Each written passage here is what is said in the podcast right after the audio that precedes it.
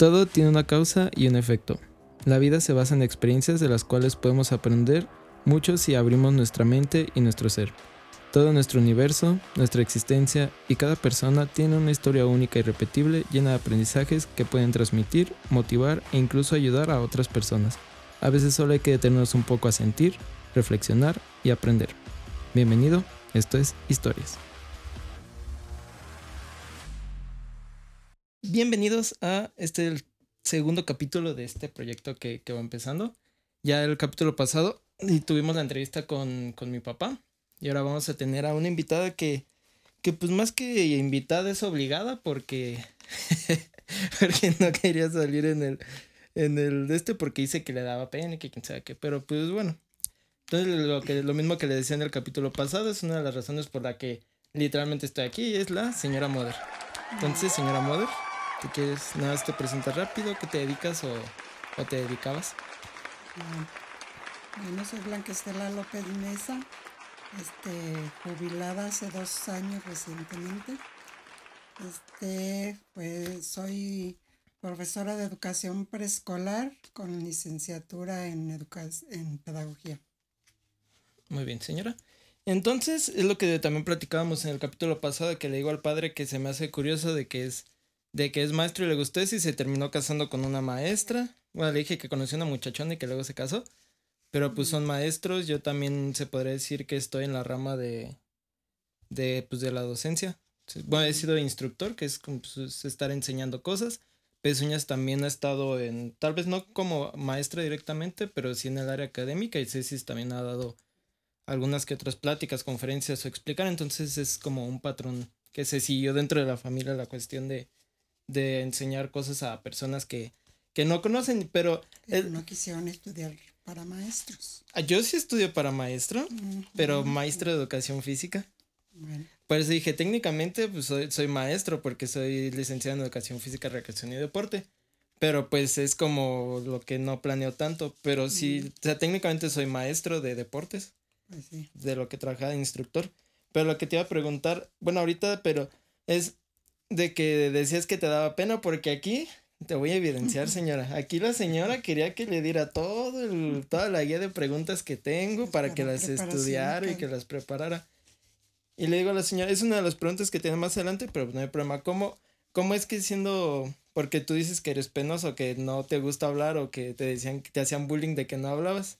¿Cómo es que una persona que, que le hacen bullying porque no habla termina siendo bueno, ya más adelante, pero termina siendo maestra de squinkles, porque no era como que fueran señores que se sentaban hacia verte, son squinkles. De niños, luego directora, que también es estar hablando en las ceremonias, en las reuniones. Y luego de espantora, de supervisora de zona escolar, que ahí es estar yendo a escuelas, hablando con gente, estar regañando. Pero, o sea, ¿cómo, cómo cambias tú ese, pues ese, ese chip de decir, ay, yo no quiero estar ahí, que me van a andar escuchando a estar regañando a los maestros por no hacer bien su trabajo. Mm. Pues a lo mejor es este un reto que yo tuve desde siempre, precisamente a lo mejor porque siempre me decían que no, habla, que no hablaba mucho, que nomás quería andar con mi mamá, que solo con mi mamá hablaba. Pero a lo mejor pues era la única persona que tenía yo al lado, porque pues realmente mi papá no, no estuvo con nosotros, sino mm. como se iba a trabajar a Estados Unidos, pues nomás periodos vacacionales eran los que teníamos papá. Entonces, pues realmente estábamos con mi mamá y no sé si, no sé por qué, yo ni me acuerdo, pero dicen que nomás andaba atrás de mi mamá y que solo con ella, con ella hablaba o que me expresaba. ¿Ya ves? Yo no me acuerdo, pero dicen. Pero sí, este, a lo mejor cuando estuve en la primaria o en o en la, en la secundaria sí me daba mucho trabajo participar, por decir, en clases, mm. aunque supiera, por decir, respuestas, así que preguntaran o que dijeran que, que participes, que quién sabe qué. Este no, pues no, me daba pena eh, cuando estaba en la primaria, aunque supiera, a veces no participaba.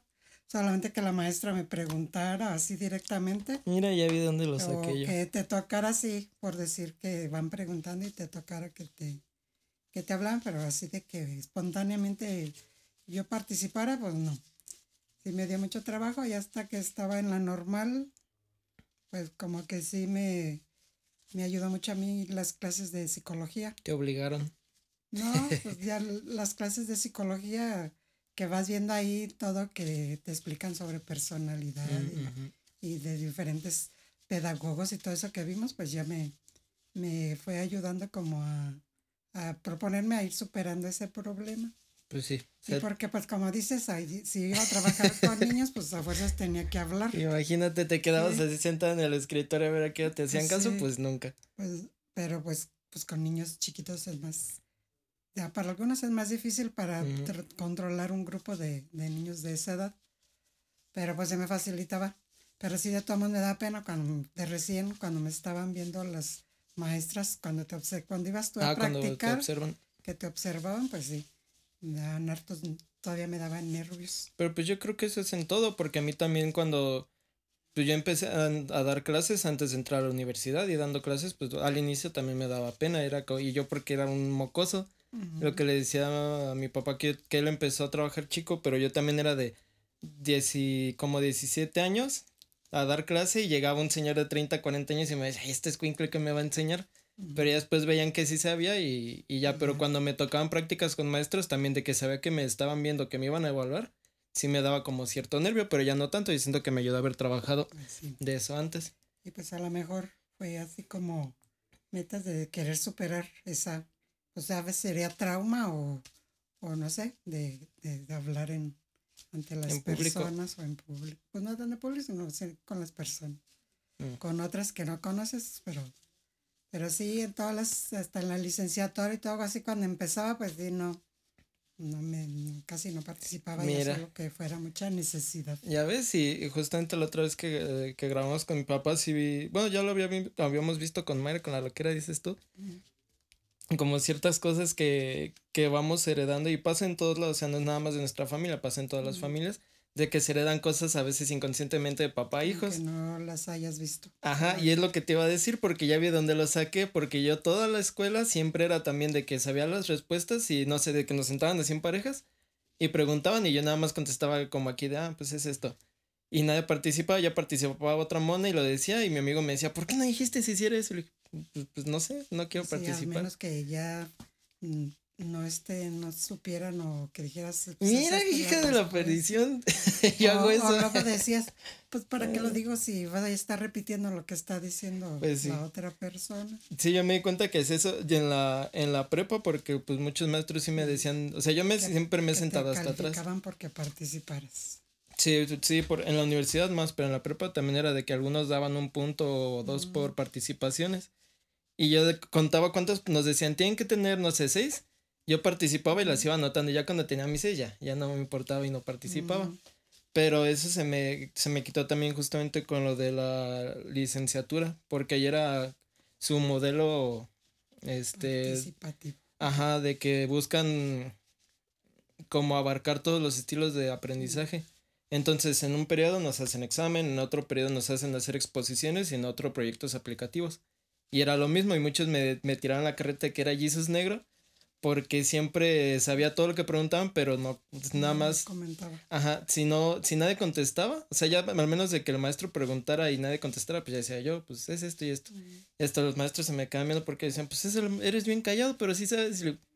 Pues sí, pero ya vi, más bien Ay, pues sí, pero- eso lo saqué de ti, de que pues por- luego sabe uno, pero no participa. ya ves mi tía Carla cuando empezamos a ir a Estados Unidos que me decía que nada más estaba siempre atrás de ti, Mm, de que siempre estaba nada más pegado, pues ya, ya vi también de, mm. de dónde salió ese, esa actitud de enseñar, pero sí son cosas que, como dices, en las clases de psicología, yo en la prepa y en la universidad tuve clases también de psicología y de didáctica y todo eso, y sí te das cuenta de como de muchas cosas que pues dices, ay, ajá, como de que ni te habías dado cuenta, pero ya que te dicen, no, pues pasa esto, pasa aquello, ya dices, ah, mira. Pero bueno, señora, pues aquí, bueno, ya en el pasado comentamos que mi papá es de, de Guanajuato y tú eres de, de aquí de Morelia, pero tú sí fuiste del rancho de Morelia. O sea, tú, aquí donde vivimos es una zona céntrica, está, que son tres cuadras, ¿no? Del centro. Sí, como dos, tres Como cuadras de, cuatro, de lo que empieza el centro. Está como a cinco minutos. Pues sí, entonces, bueno, tú toda tu vida viviste aquí en Morelia, ¿no? Pues sí, en esta colonia. Ajá, en esta colonia y en esta casa acá prácticamente. Y nací en la calle que sigue. Ajá, entonces mi mamá, la, la primera pregunta que... la primera pregunta que tengo es, ¿cómo, ¿cómo fue? Ahorita voy a ir después con lo lo que dices de mis abuelitos, de que se iban a trabajar por periodos, pero ¿cómo fue para ti o cómo ha sido ver a la, la ciudad en la que tú has crecido siendo un rancho que dices que se iban a jugar con ranas o que era puro lodo? irla viendo pues prácticamente crecer, urbanizarse, que empezaron a pavimentar. O sea, para ti como niña, ¿cómo y pues como persona, cómo te cómo ha sido ese proceso de cambiar de prácticamente un rancho a una ciudad? Mm, pues de que me acuerdo de niño, sí estaba las calles sin pavimentar todavía. Era de pues tierra. Y hasta que empezaron a construir aquí la casa fue que se empezaron a pavimentar y a poner drenaje y todo eso. Pues sí, ni me acuerdo cuántos años, pero toda la, o sea, casi el que estuve en la primaria era así la... De tierra. De tierra, a lo mejor ya hasta que estuve en quinto, sexto, ya estuvo pavimentado. O sea, el único pavimentado era aquel amadero. Pues yo creo que nada más llegaba hasta Carrillo, de ahí para arriba. Del pavimentado. Ajá. Mm. Como que aquí eran las orillas de Morelia en ese tiempo. Pues sí, los senadores eran las orillas. Pues toda para acá la calzada Juárez no había calzada, era puro... El río. Era como una avenida, pero terracería. Y puro, todo es poblado para allá, no había casas. Pues sí, pues. El parque, pues no existía, nomás era como arboleda. Sí, es lo que nos decía un maestro en la, allá en la UNIT, que ahí en la UNIT, al que te conté que llegó de, de no creo que de Sonora que llegó y dijo que ahí donde está ahorita la UNIT, que prácticamente, que ahí era otro municipio, que era un ejidal. Y ahorita es colonia ejidal lo conocen, pero eso prácticamente ya no estaba, en ese tiempo ya no estaba en la, dentro de la ciudad de Morelia. para allá eran como los filtros viejos y pues todo eso era como llano. Pues sí, sí, todavía ahorita parece rancho unas partes de por allá. Pues de los filtros y, de, y de lo colucen. Bueno, señor, entonces tú eres no eres, no que, no son, tus papás no son su primer matrimonio, por así decirlo, primer pareja, cada quien tuvo, pues tuvo medio, tuvo hijos por fuera de, mi mamá ya del matrimonio. Como madre soltera, nomás este, pues tenía una. Mi papá pues tenía dos, pero él creo sí, mi mamá no vivió con la persona, pero mm. según sé, no vivió nomás, este, pues nomás fue madre soltera. Y mi papá sí vivió con con su pareja, pero con la señora que se la robó, dice. Sí, no casados, y pues sí, dice que él tenía 16 años, la señora le llevaba como unos 10 años. Muy sufrido el abuelo. O más, no sé cuántos, y como que ya era muy grande, más grande pues que él. Entonces, una de las, bueno, tú eres como de intermedio, ¿no? O sea, de edades no eres ni la más chica ni la más grande, es como de en medio, ¿no? Soy la cuarta de, y son matrimonio de mi mamá y de mi. Pero ya contando, porque ahorita es esa la pregunta, contando ya también a mi tío David y a mi tío Melchor, tú eres como que el intermedio, ¿no? O sea, no eres ni la más chica ni la más grande. Pues, no sé, la más chica de las mujeres, sí. No, ya de todos. El más chico es mi tío Rica, luego mi tío Sergio, luego, luego tú, luego mi tío Salvador. Luisa. Mi tía Luisa, mi tío Salvador. y María. Mi tía María, el tío David y el tío Melchor, ¿no? Entonces, pues sí, se podría decir que estás como la mitad. ¿Tú a qué edad te enteraste que tenías medios hermanos? ¿Ya los conocías que eran tus medios hermanos o te decían que eran tus hermanos? ¿O a, como a qué edad te enteraste y que, pues, que, cómo, cómo se vio la blanquita chiquita que le dicen que son medios hermanos? Pues yo de que me acuerdo, yo creo hasta que estaba en la secundaria, supe que tenía medios hermanos. Que eran postizos. Nomás de María, pues sí sabía. De, mejor como era hija de mi mamá, pues era con la que más Mm. A lo mejor convivía, pero yo ni me acuerdo tampoco, nada más. ¿Pero no los conocías entonces? A, mi tío David y al tío Melchor. O sea, tú los conociste ya hasta, grandes. pues yo los identifiqué hasta que ellos se juntaban mucho con Salvador. Mm, mm. Pero ya también era cuando él estaba en la primaria, ya en sexto o en la secundaria. Ah, pues sí. O sea, tú los ubicabas, pero no sabías que eran tus hermanos. Pues ni los conocía. Nada, nada más eran los, los pues mocosos que se juntaban con. Vez supe que eran mis hermanos. Mira. Ni sé en qué momento. ¿Y cómo fue para ti saber que. que porque luego para. Para mucha gente es. Ay. Para mucha gente es un poco. Dif, ay, bueno. Aceptarlos. Hay corte, Charlie, porque se está moviendo esto.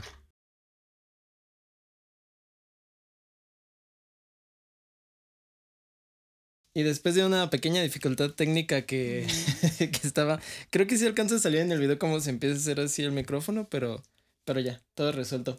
Entonces, lo, lo que te iba a preguntar era de que luego mucha gente le causa conflicto de que saber de que son como los de mi tío Julio, que ya supieron ya hasta que se murió el tío Julio que tenían un medio hermano. O bueno. Bueno, hasta entonces lo como que lo aceptaron. Exacto. Entonces a lo que me refiero, para ti fue difícil o te creó algún conflicto saber que tenías unos hermanos que no eran de tu papá y tu mamá o fue como de ah, pues pues como que al principio que supe pues sí se me como que no aceptaba uno muy bien o no por no saber, no sé. Pero pues como casi ni convivíamos ni con ellos, casi nada más cuando venía mi papá, era que mm. venían a visitarlo o, él iba.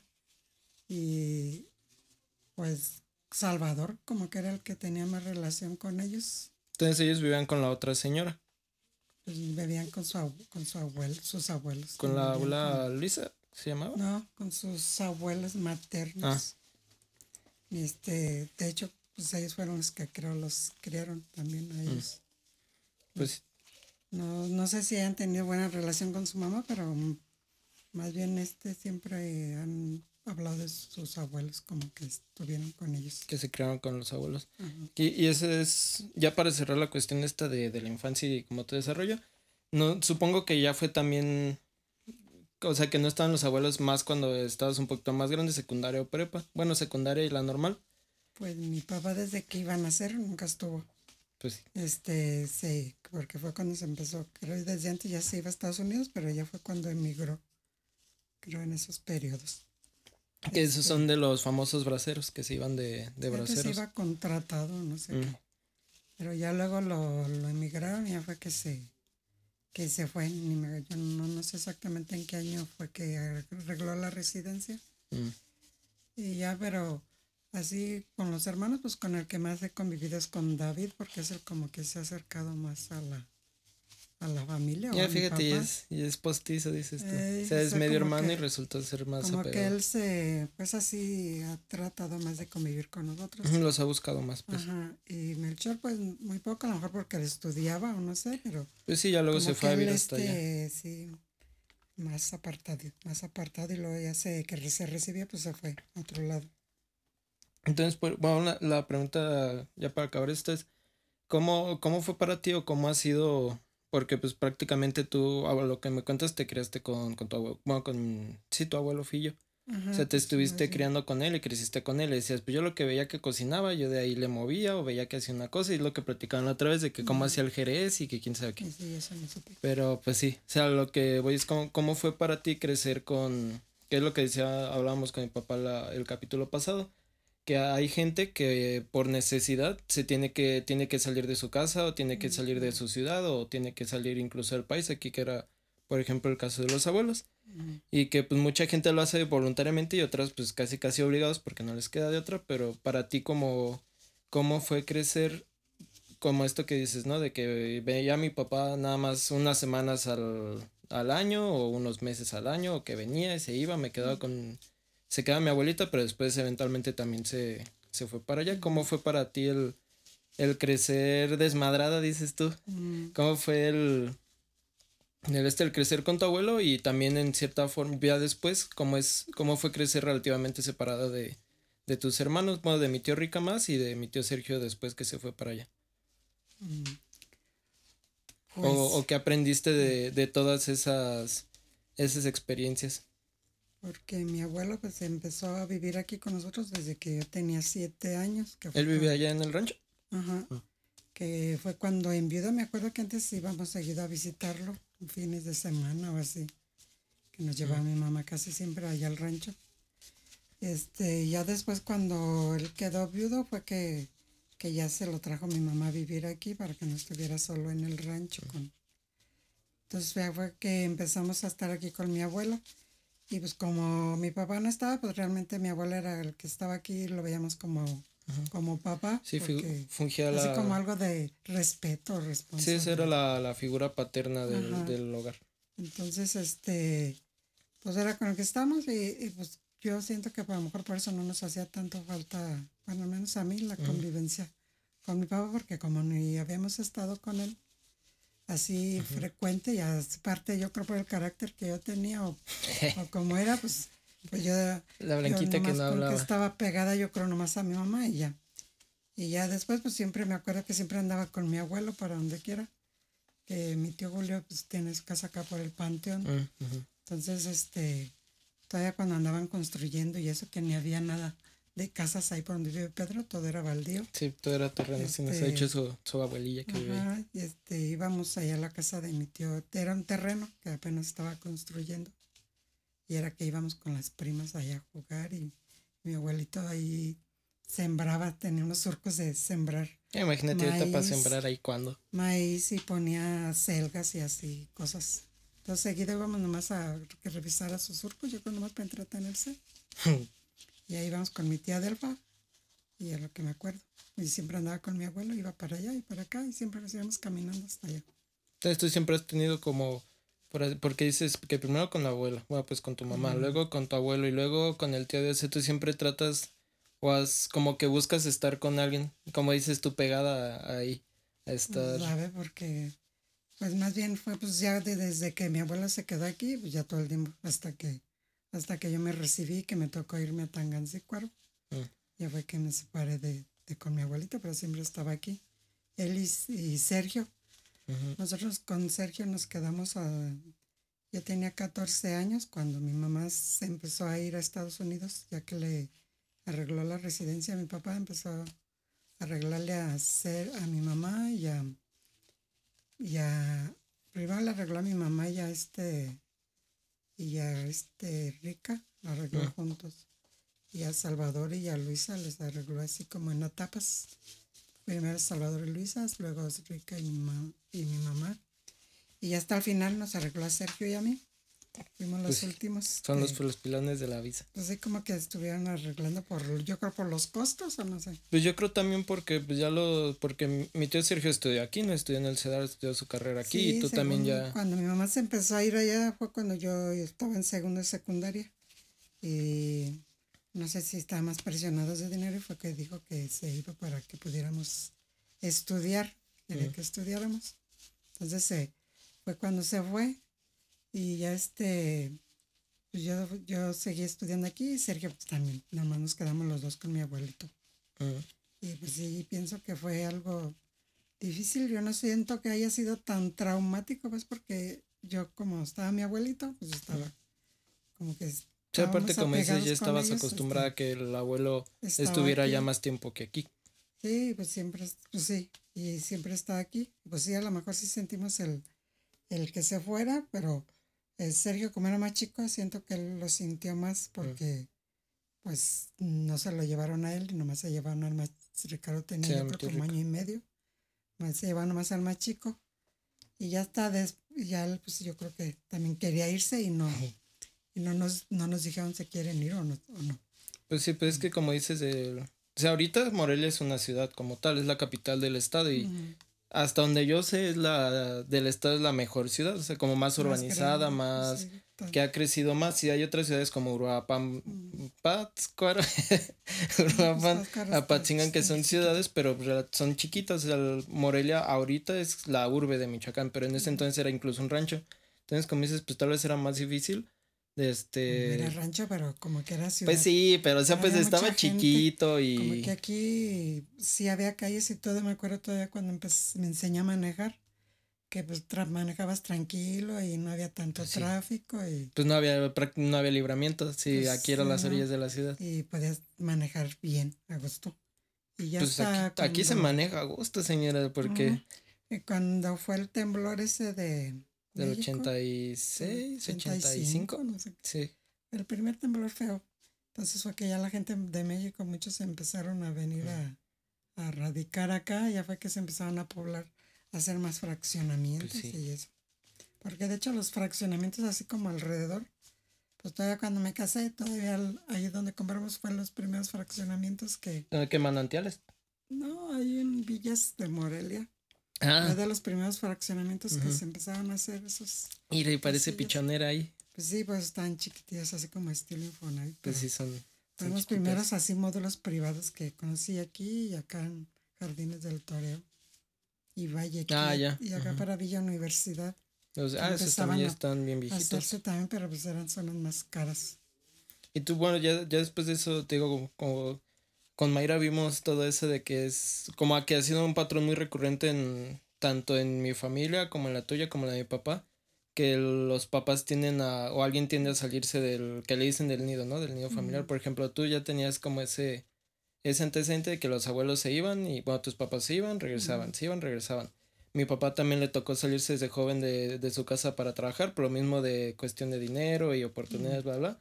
Este ir regresar cambiar y ya después cuando, pues cuando tienen a sus chamacos, a ti tú sientes que eso en cierta forma te, como que te preparó para el, para el este, bueno, antes de, de avanzar eso, la cuestión de que te tocó salir a varios lugares a trabajar, como, ya, ya me has contado, pero ¿qué, ¿qué, querías estudiar tú? Me acuerdo que me habías contado que querías dos, o sea, estabas entre contaduría y... Eh, bueno, desde que siempre que te había dicho que iba a ser maestra. Mm.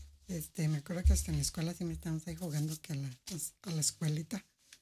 Este, pero sí decía que como era muy difícil entrar a la normal, en ese tiempo nada más eran dos grupos de por carrera. Pues sí. Y este, dices que no era Rancho Morelia. No, pues eh, la, la, normal nomás recibía de a pues dos grupos por, por año, pues por generación. Por generación. Ajá. En la normal primaria eran tres grupos y acá eran dos. No sé si porque no había escuela, pero nada más se Nada más recibían a 40 gentes casi máximo en los grupos, eran 30 o algo así. Entonces era difícil según entrar porque pues, era la única en todo el estado y mucha gente venían de fuera. Cuando yo estudié incluso había gente que no eran de, del estado. Ajá, había, tuve muchas compañeras de, de Veracruz, de, de Sinaloa y de... desde Veracruz está acá. De diferentes pues, lados. Desde Veracruz se vinieron dos compañeras a estudiar acá, tres de Poza Rica. Entonces, y la otra de Colima y así también.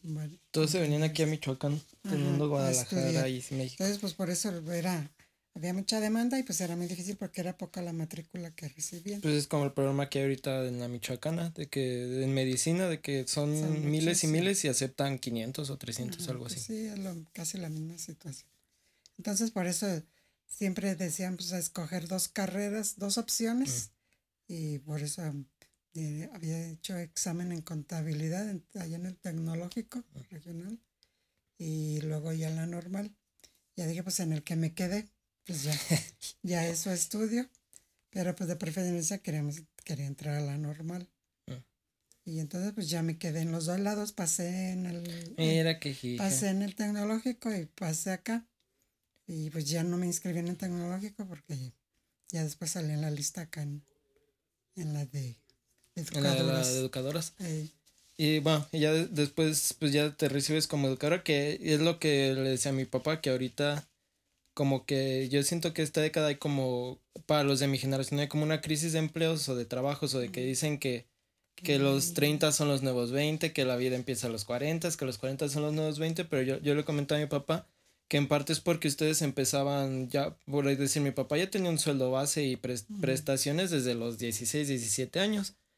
Y tú saliste en ese entonces, hacías la, la normal, era como hacer la prepa, o sea, no era la prepa y luego la normal como es ahorita. Sí, antes no sino, ajá, salías ya como educadora o, pues sí, no sales como educadora. Pues sí, ya salía como maestra y... A los 18. De hecho, pues fue por una de las motivos que también entré ahí porque, y decía, pues ahí ya salió uno con un sueldo, con la plaza y con un sueldo ya fijo, y no como ahorita que tienen que hacer examen para que les den la, la plaza. Sí. Y pues ya ahorita está más difícil. Sí, como en ese entonces eran, eran plazas automáticas, ¿no? Se salías y ya te dan tu plaza y ahorita es al contrario, sales y tienes que ver si, calificas para hacer el, proceso del examen y ver si quedas. los meten a todos para y ver dónde te ponen. Porque. Pues antes también era ver dónde te mandaban. Pues sí, pero ya era, o sea, ya la tenías asegurada, por así decir. Ya sabía que todos ya ibas a tener un sueldo. Y es lo que es lo que decía mi papá, que ahorita yo siento que no solo en mi rama, sino en todas, hay una, yo le digo, este, como, Pues como crisis pero- de trabajo porque sales como profesionista o mucha... Yo no lo veía así Sí, porque pues ya había visto tu experiencia, la de mi papá y la de Tona y la de Ceci, pero mucha gente piensa que, que estudias una carrera y ya saliendo te van a dar trabajo donde sea cuando pues no. O sea, por ejemplo, yo ahorita que, que a mí lo que me interesa es dar clases, pero en, en superior, entonces no, pues tienes que hacer maestría y ahí vas, ahora te toca hacer maestría.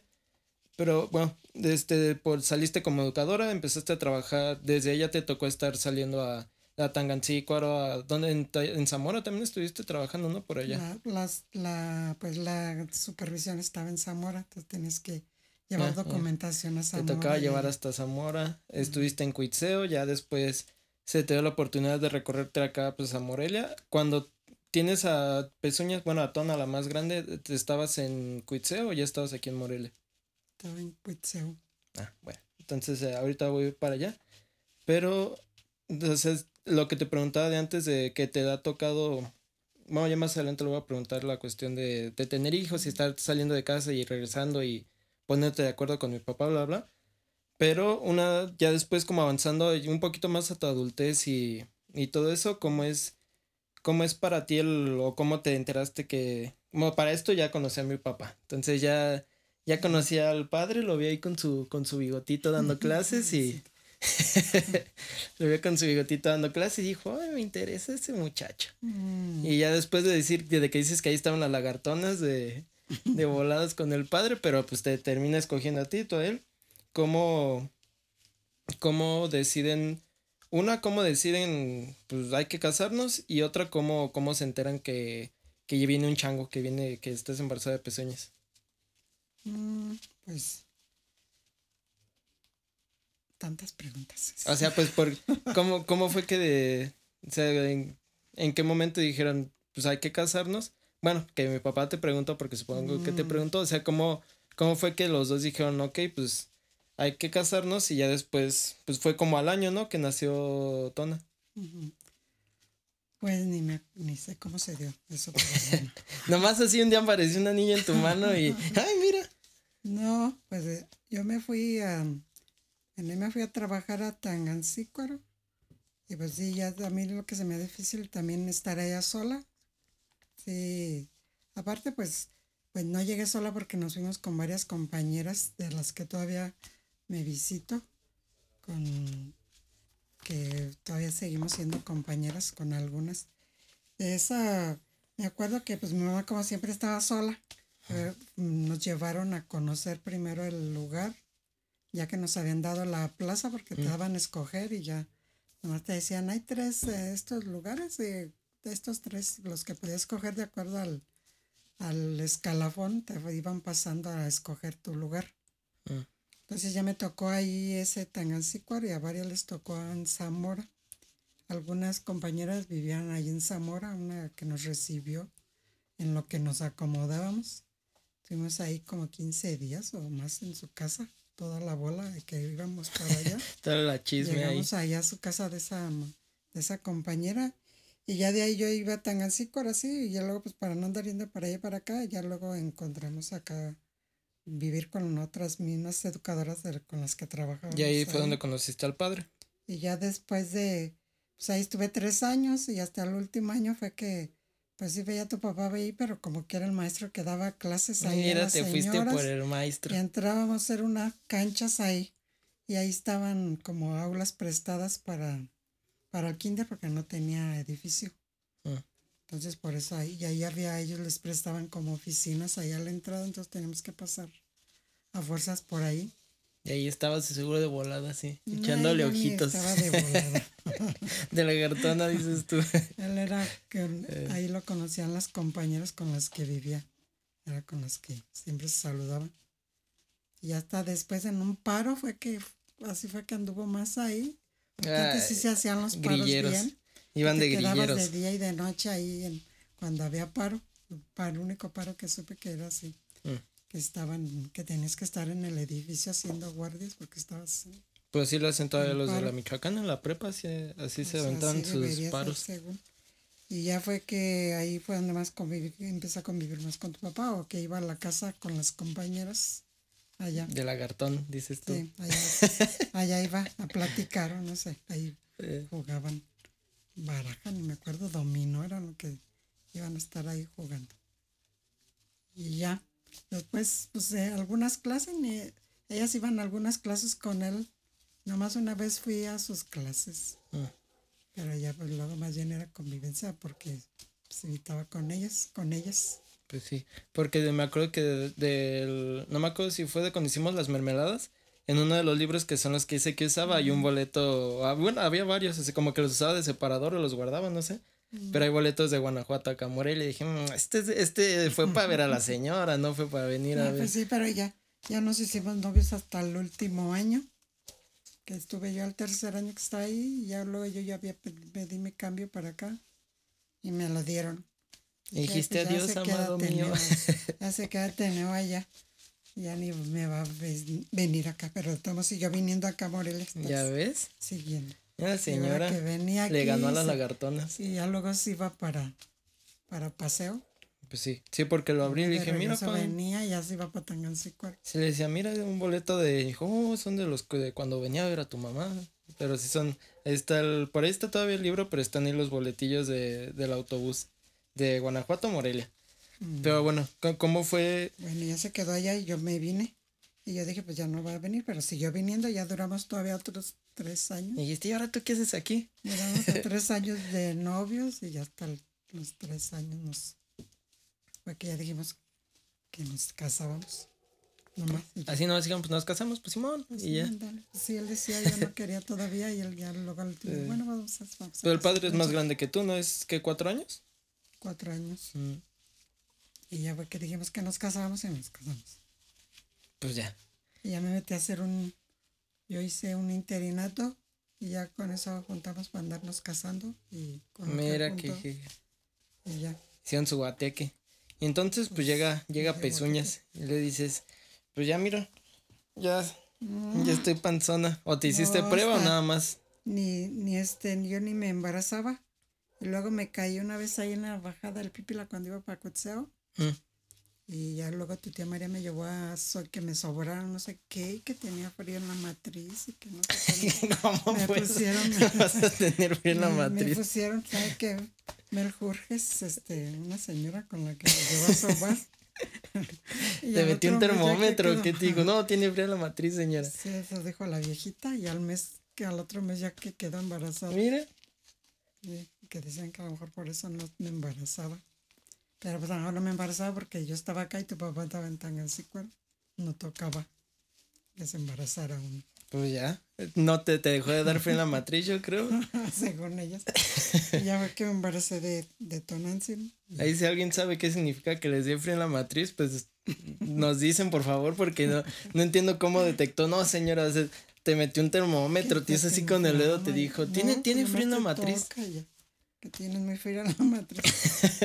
Ay, o sea, te toca por arriba y sabe de qué Sí, temperatura está la bueno, soba, y ahí por la caída me sobaron y ya quedé embarazada para el otro mes. ¿Sabes si sería por te ponen hierbas calientes? Pues no sé, la señora hizo sus brujerías y funcionaron. funcionaron Sí. su- sus brujerías. Y eso, esa es una de las preguntas también se la hice a mi papá. De, pues ya una vez que tienen, pues, obviamente mi papá también, hasta donde yo sé no tengo medios hermanos. Este, ¿cómo para ti o en tu experiencia, porque pues cambia de persona a persona, incluso de, de mi papá a ti puede, puede cambiar, pero para ti, ¿qué ha sido lo, lo más bonito, lo más padre o lo más chido de ser mamá? ¿Y qué es lo que ha sido lo más difícil de, de ser mamá? Puede ser cualquier cosa, ¿eh? No, o sea, para ti en lo personal. Pues lo más chido. Puedes empezar por lo mejor- que tú quieras.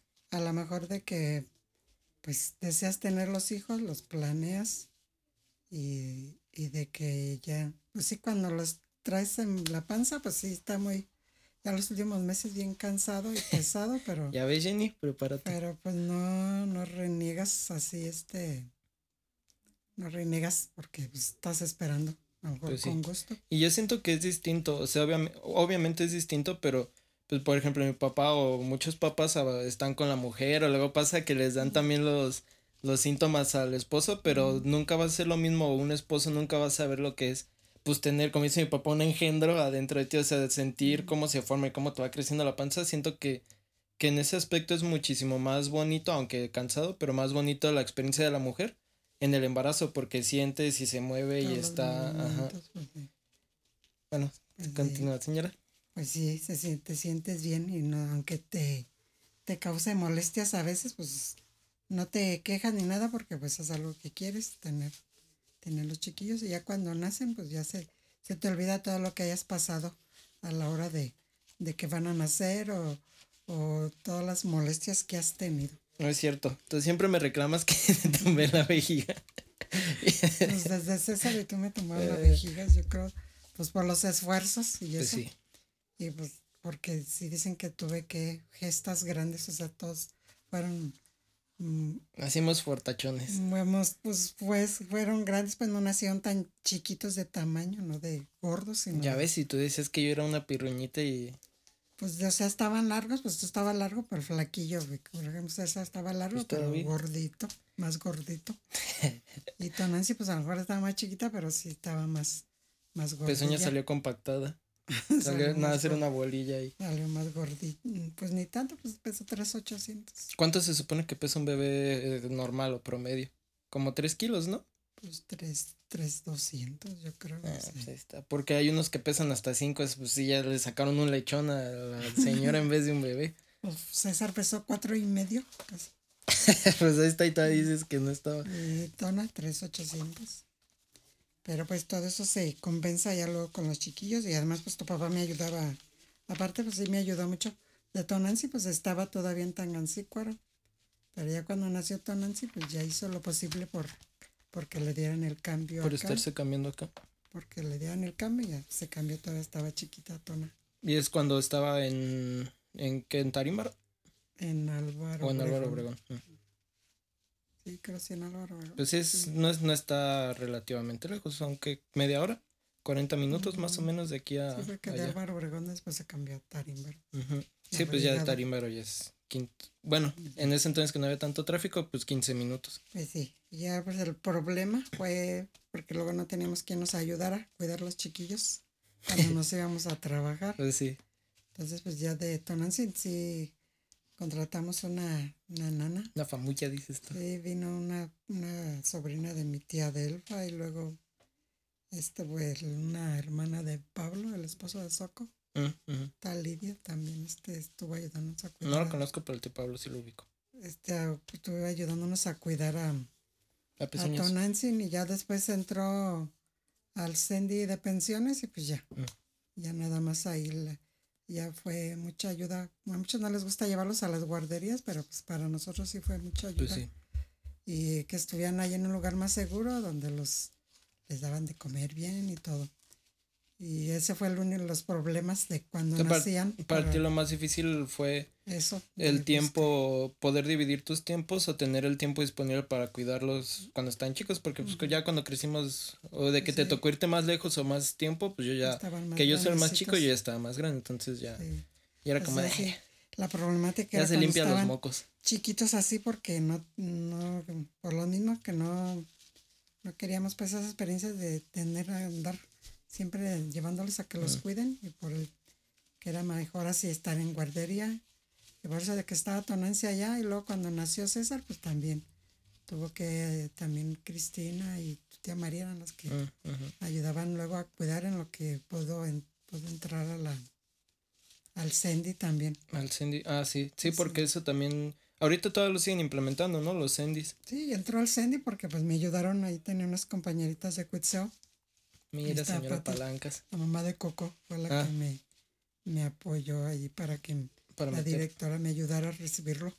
Y ya hubo una, como una vacante de algún niño que creo que ya lo se dio de baja y ya fue ah. que pudo entrar. Ya lo metieron. Que, que eso está, o sea, ya de chiquito pues no lo ves, pero ya de grande o ya que empiezas a ver esos servicios que les dan o sea, tiene, y es lo que tú mucho y mi papá me está duro y dale que me meta al gobierno. O sea, son cosas que, que en gobierno son, son buenas. Tal vez en ese tiempo era, no sé, como un piloto, un programa piloto, pero ahorita tengo entendido que ya está más, más como establecido, ya está más... Pero eso es, o sea, es bueno porque a mucha gente le atraes, o sea, para ti te hasta en cierto punto te ayudó ya de, porque yo estuve en Sandy y cuando entré a la primera comedia, ¿en qué kinder estuviste? Estuve en el Sandy, ¿qué es un Sandy? Y me decían así como, ese niño estuvo en Sandy, ¿qué es eso? Mm, pero, ajá, pero por ejemplo yo... Además le decían guarderías. Cuando yo estaba ya había hasta maternal, o sea, a mí me llevé, empezaron a llevar técnicamente de brazos ahí, ¿no? O sea, fue el panalito y luego me brincaron al pues Todos fueron de, de brazos como quien dice, desde lactantes. pero ahí ya llevabas el maternal y ya el preescolar también. O sea, no era como de que una guardería y ya luego los tienen que pasar a otro lugar a preescolar. O sea, ahí ya era la guardería o el maternal y el preescolar. Y ahí, pues ahí hacían todo desde lactantes, maternal y preescolar. Salían. Entonces, para ti lo, lo difícil es lo de los tiempos y el, lo más bonito, lo más padre ha sido que, que pudieron planearlos y, y tenerlos pues, hasta donde cabe decir sanos porque porque Ceci con sus problemas respiratorios, yo que nací amarillo y, y que no hacía...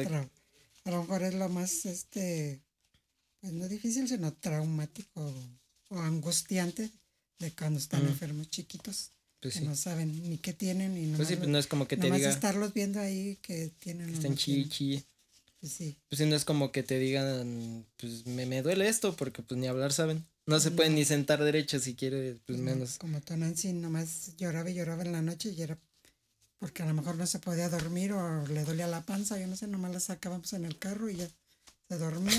Mira qué hija fina. Nos espantábamos con la primera y tú, ahí íbamos con tu papá corriendo en el carro y llevarla al doctor y ya nomás íbamos y ya se quedaba muy tranquila. Ya.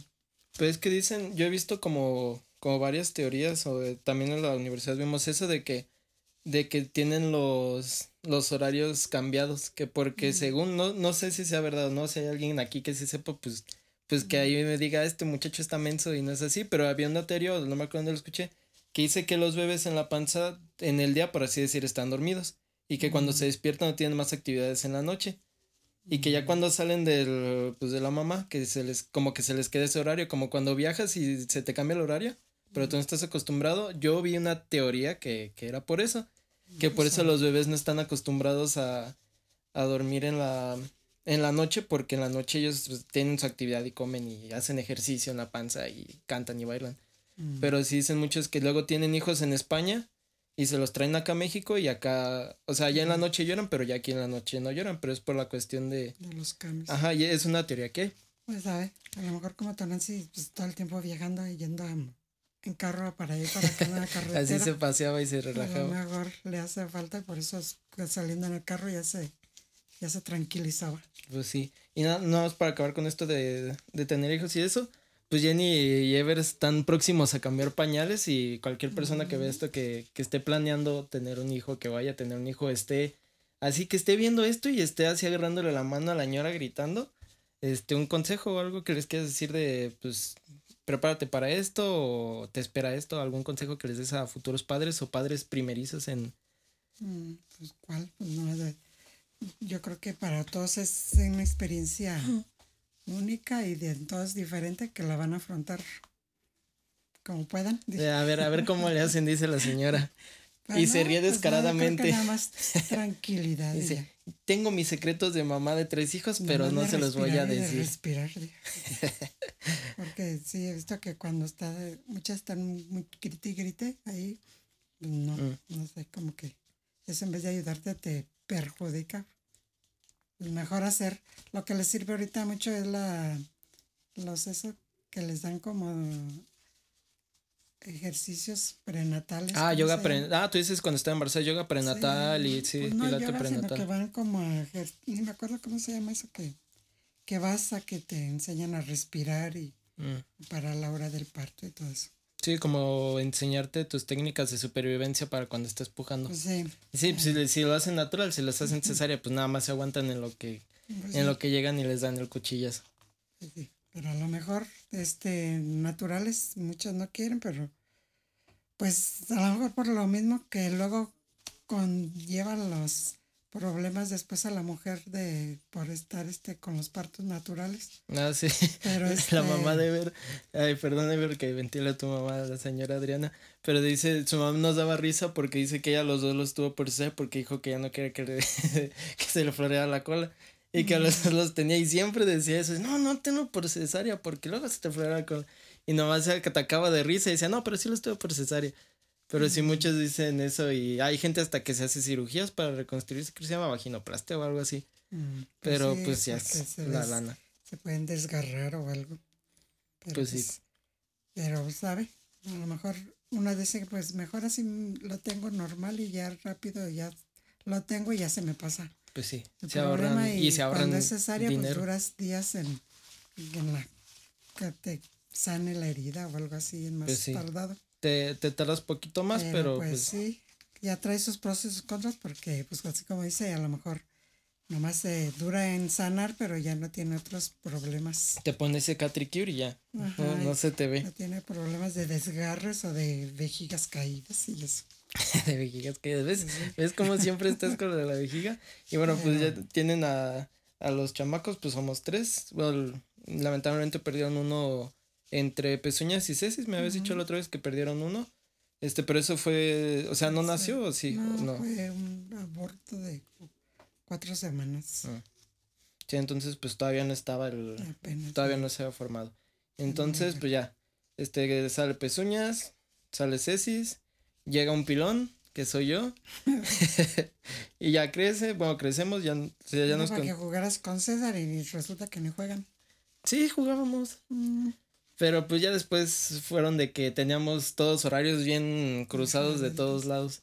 Y este, pues ya crecemos, bla, bla, bla. Y entonces te toca, te dan, aplicaste para supervisión, te dan la oportunidad de, de este, de cambiarte o de ascender de directora. Bueno, empezaste este, de educadora docente en aula, luego directora. Y te dan la oportunidad de escalar a, supervisión, pero te toca en tu Santla, ¿no? Es donde te, te mandaron que queda como a, que, como a tres horas de aquí. tres horas de Zitácuaro y lo de Zitácuaro es como otra hora y una hora y veinte minutos por ahí. Entonces, pues hasta entonces te tocaba. Como cuatro horas. Te tocaba irte. Yo me acuerdo que te ibas de normalmente de lunes a viernes, o a veces te puedes ir de martes a viernes, o de lunes a jueves, que si tenías chance te venías. Entonces ya depende cómo se te acomodara. Y también un tiempo mi papá se estuvo en, bueno, se fue a Estados Unidos a trabajar, se regresó, bla, bla.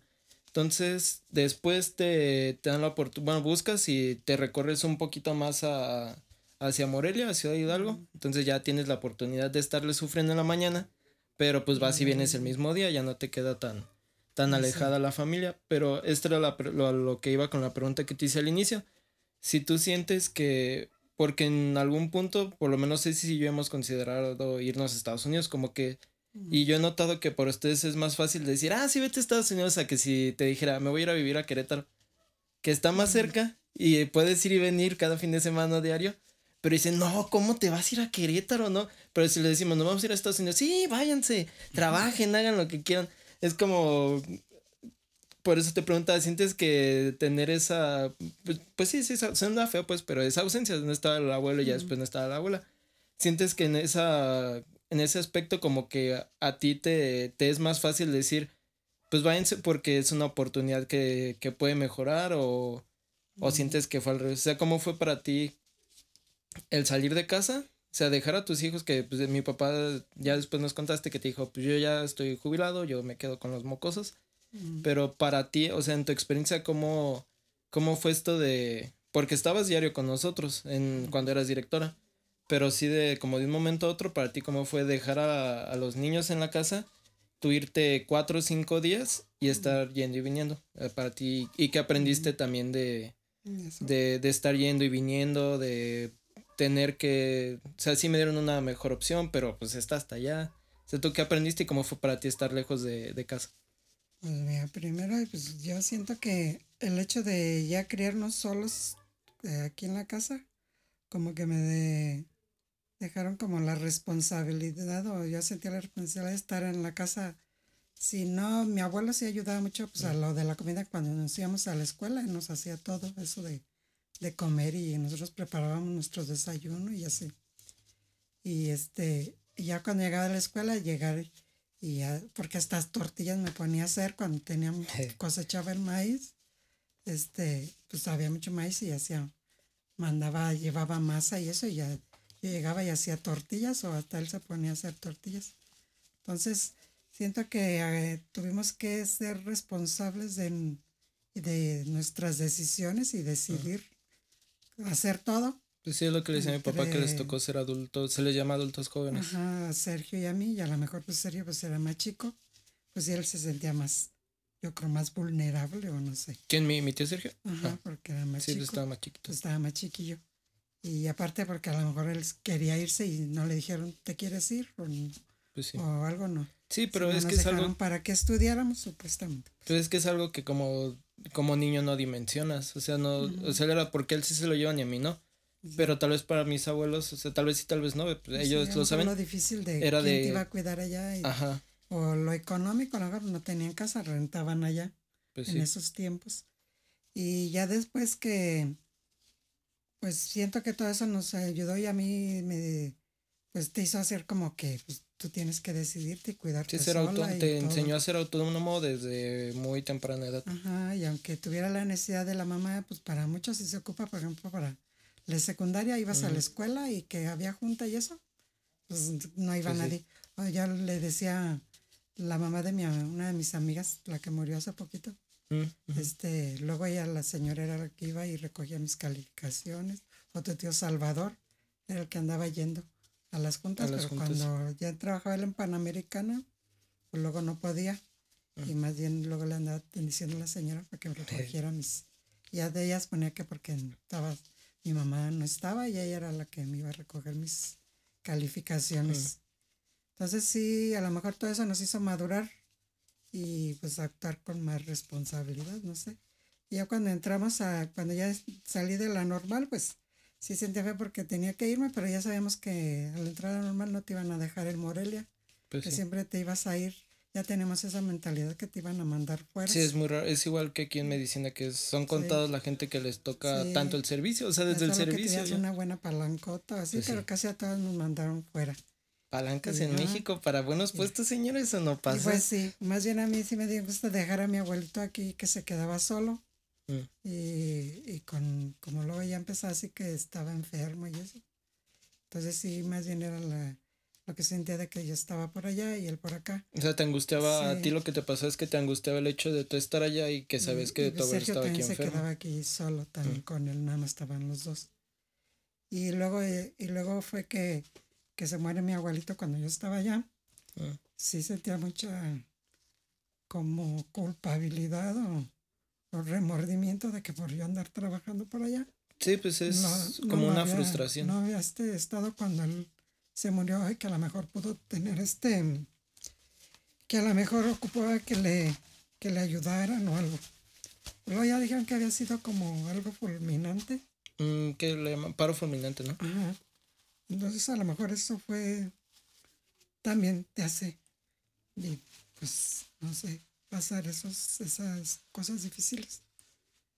Sí, que hacen que reflexiones maduras o no sé. Sí, es lo que le decía la, el capítulo pasado a mi papá, de que, o sea, yo en lo personal siento que hay dos cosas para que, que nadie está preparado, que es lo que es la cuestión de ser papá, que dicen, muchos dicen, es que yo no quiero ser papá hasta que esté listo, hasta que me sienta listo. Yo siento que...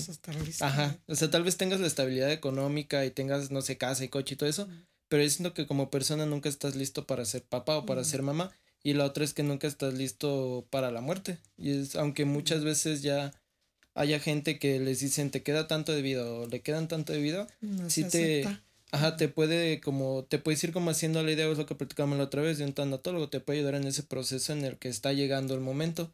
Pero yo siento que, que en realidad no, no hay nadie que esté listo para la muerte. O sea, realmente así listo, listo para la muerte, creo que no. Y aparte, pues son cosas que, que no controlamos. Y es como dices de, yo estando allá tenía la, pues es como una impotencia, una frustración de, o como dices, tal vez como remordimiento de, yo estoy acá, pero puede que me necesite y, y no estoy, y que, y si me necesita y no voy a estar, pero como de todas veces estaba mi tío Sergio, estaba tal, no fue como que, no sé, que se cayera de las escaleras porque nadie lo ayudó a bajar, sino si dices que fue como un paro fulminante, normalmente les, a muchos les pasa cuando están dormidos, pero pues sí son creo que son cosas que mucha gente luego como que carga o se, se adjudica al, como de es que yo estoy allá y no estuve aquí, como que muchos no logran como asimilar ese aspecto de que aunque hubieras estado aquí no, no, podías evitar, ajá, no puedes evitar que pasara, por eso digo. Mejor porque pues ni sé si ya lo superó, ¿no? Pero sí decía que él todo el tiempo estuvo con nosotros y me... Y para todo. A lo mejor él ya después de, de, que se fue mamá, a lo mejor fue papá y mamá. y, y, pues sí, a lo mejor yo conviví muchos, te digo, desde que estaba, desde los siete años, pues estuve conviviendo con él. Y ya después que estuvimos solos con Sergio, pues, pues nomás estábamos apegados con él. Pues sí, y, y ahorita, bueno, antes creo que era menos, menos normal, por así decir, porque yo la verdad no creo que sea normal, más bien yo lo pondría como más común. Siento que antes era menos común que quedara mamá soltero, papá soltero, que fueran mamá y papá. Normalmente o tenían y luego se juntaban con alguien más o o se quedaban juntos por los, la, famosa de no lo hago por ti, lo hago por los niños.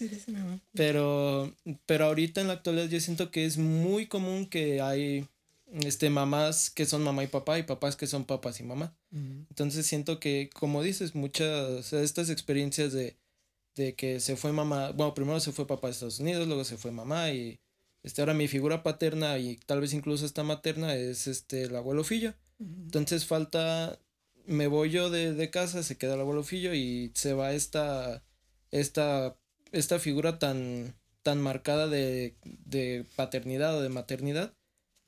Pero como dices, tal vez eso en, en un momento y, y hay muchas cosas que hasta, o sea, ya de grandes, de que venimos arrastrando, cargando desde muy chicos, dices, pues tal vez no, no lo he superado, tal vez sí, pero pues creo que es, es como, como lo que te platicaba una vez de, de lo que pasó con Karen, de que me dice, ay, que quién sabe qué.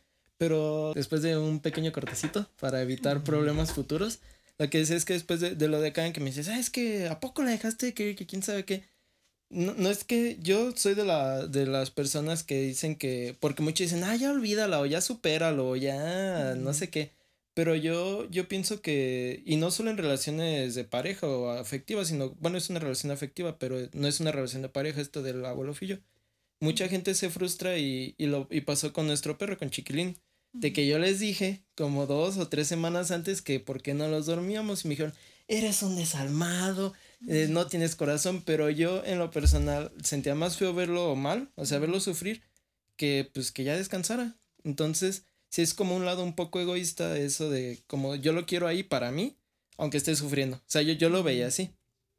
Entonces yo, yo sé del lado de que, por ejemplo, esto que pasó con Karen o o con el abuelo Fillo, mucha gente que se va rápido de forma inesperada, no es que los tengas que olvidar o que, o que tengas que superarlo, al contrario, sino que las, la forma en la que amas o quieres a alguien, pues se transforma. Entonces tal vez, por ejemplo, de que se fue el abuelo Fillo, dices, no, no estuve con él o yo estaba acá y quería estar al lado de él. Bueno, pues ya, ya pasó, ya, ya fue. Entonces, ¿cómo es buscar la forma de transformar ese amor, porque pues es un amor a una persona, pero pues ya tal vez no se lo puedes decir o no lo puedes abrazar o no le puedes decir, ay, te extraño y pasa con más con gente que, que fallece. Pero yo creo que es importante tal vez que veas la, como la forma de transformar ese sentimiento de dolor, porque pues todavía te duele el hecho de, de recordar y que estabas allá y todo eso de bueno, me, enseñó a, hacer tortillas, aprendí o tuve un padre en casa, nos acompañó a mí y a Sergio, bueno, a mi tío Sergio, nos acompañó y que a final de cuentas son personas que, que forman parte de lo que eres. Entonces, yo creo que no, no es malo recordarlos, ni llorar por ellos, ni nada, pero sí darles como su lugar y, y aparte verlos como lo que son, o sea, una buena persona, porque hasta donde yo sé fue una buena persona, todos los que hablan del tío, del abuelo Fillo, todos lo lo tienen hasta acá. Y creo que eso, como tanto como, bueno, tú ahorita y mi papá que son padres, que nos transmiten eso a nosotros de ser una buena persona, ser un buen padre, que no fue tu padre biológico, pero para ti fue como un padre y te enseñó y te cuidó y me acuerdo que dices que llegabas y jugabas con él y que, y que era bien risueño y que no sé qué. Yo siento que eso es lo, lo bonito de cuando una persona fallece, lo, lo que te deja. Porque, bueno, no, no es bueno, o no, no digo que todos se mueran, uy, qué bonito, sino que tal vez hay que cambiar un poquito ese chip de ver la muerte como, como algo malo, sino verlo ya como recordarlos con gusto y, y bueno, yo soy de los que dicen, a mí no me gusta ir a funerales porque pues es, eh, mucha gente tiene como esa idea de que la muerte es mala y estar llorando y todo eso, pero yo veo la muerte como, pues, como un proceso más, como algo que no podemos evitar. tiene que pasar. Pues sí, es algo que tiene que pasar y que a todos nos va a pasar inevitablemente. O si alguien sabe la clave para la inmortalidad. porque pues era lo que. Me acuerdo que esa vez ibas, ven, ibas al, según el chisme del cometa Halley, que iba a caer, que se iba a acabar el mundo y que ah, sí. Entonces sí me acuerdo que yo vine hasta en tres semanas porque decían eso y me vine para estar aquí con mi abuelo. Mm. Y él se reía mucho y decía que le acaba el mundo al, al que se muere. Pues dice el mundo, dice que están diciendo que se va a acabar, nunca se acaba y se le acaba el que se muere. Entonces, se, precisamente se muere como a la semana. Pues sí. Entonces, pues, O sea que no se murió hace mucho, o sea, prácticamente yo casi lo conozco. Fue en el 82. Ah, no, pues el Halley era en el 2000. Pues, fue un cometa, pues sí, un cometa. Sí, sí, yo pensé, porque creo que sí el Halley el que, el que pasó pues en el 2000. Pero sí, siempre en el 2000 también dijeron eso.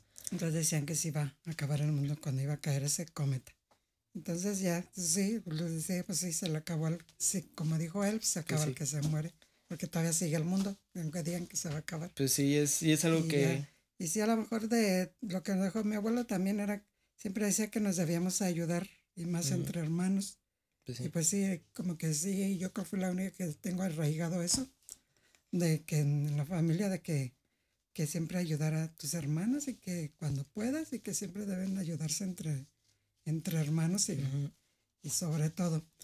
a lo mejor fue eso, como que él la unidad familiar le... Sí, les fomentaba mucho el valor del amor familiar. Sí, le, interesaba mucho como que entre hermanos se ayudara uno y a lo mejor porque veía que nosotros estábamos ya todos Todos dispersados. Pues ya se habían casado Salvador y luego Lisa, pues ya nomás estábamos, por eso estábamos nomás Sergio y yo aquí.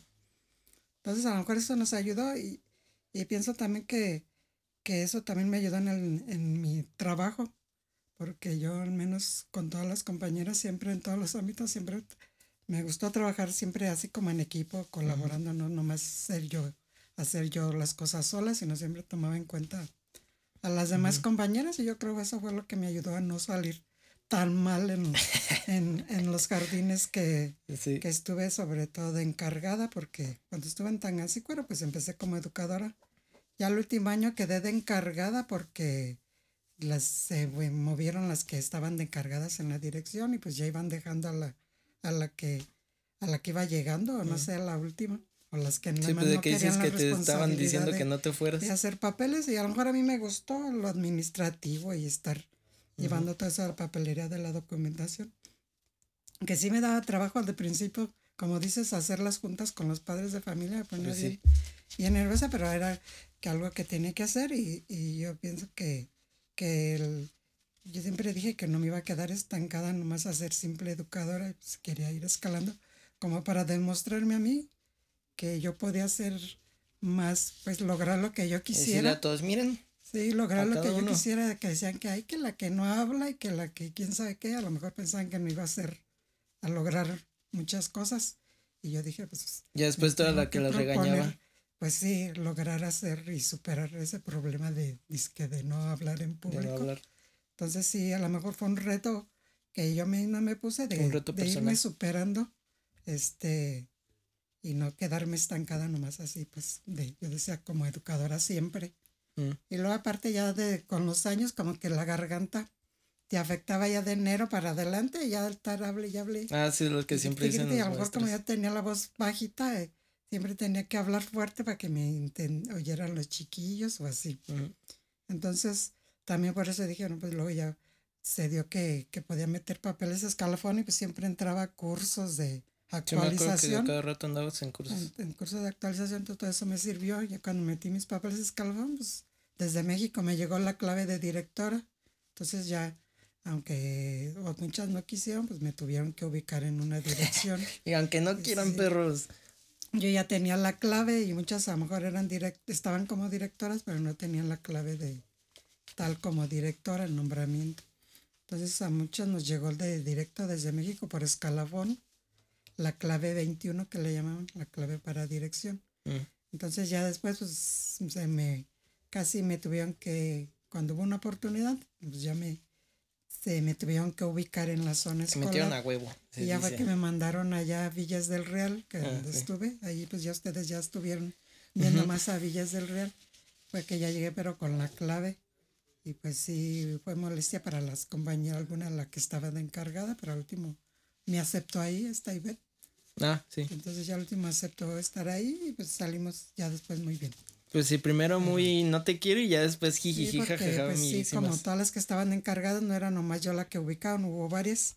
Entonces la que estaban de encargadas hicieron escritos y todo por en protesta de que ellas habían fundado el jardín y todo eso.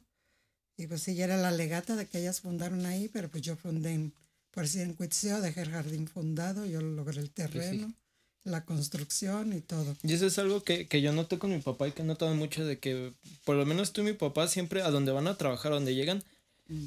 no, no que lo hagan, o bueno, hasta donde ellos sí no lo hacen como como por ambición o como que llegan y dicen yo voy a sobresalir aquí, sino que en todos los lados, porque todos los trabajadores o amigos de ustedes que han trabajado contigo, con mi papá, siempre que hablan de ustedes hablan rosas y hablan maravillas. Y a mí me ha tocado ver que, lo, por ejemplo, la amiga que vino ayer, antier, Ajá, Lulu. De, ajá, que vino Lulu, o sea, siempre hablan maravillas y son personas que los tienen en mucha estima y aparte les tienen mucha admiración porque, digo, yo he notado mucho que donde trabajan tú y mi papá, siempre sobresalen.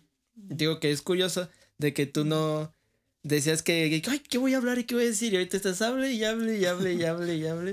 Entonces sí, se, yo siento que se te cambia como, como ese chip, o muchos dicen como que tienes ese personaje de, de maestra y tu personaje de, de, afuera de mamá, ajá. Porque si es, o sea, yo sabía que cuando te dijera te voy a entrevistar, si ibas a decir, no, que quién sabe qué, pero no, o sea, sé que aparte como tienes, por el otro lado, como tienes experiencia de hablar con con desconocidos o hablar, dar, como dices, las conferencias, digo, las reuniones de padres de familia, pues tienes esa facilidad, entre comillas, porque tienes la experiencia de, de hablar y que dices, nos faltan cinco minutos, sigue hablando porque tenemos que cumplir la hora. Pero yo siento que eso también como que nos lo transmitieron a Pezuña Ceci y a mí. Porque como... Porque estuvieron yendo cuando íbamos al jardín lo que hacíamos. Sí, que todos ahí sobresalen Cecis también y mi papá, bueno, mi papá siempre es como, como su súper orgullo de, no, este Timoncito sobresalió en tal, o Tona sobresalió en tal, o este Nelson hizo no sé qué, no sé qué.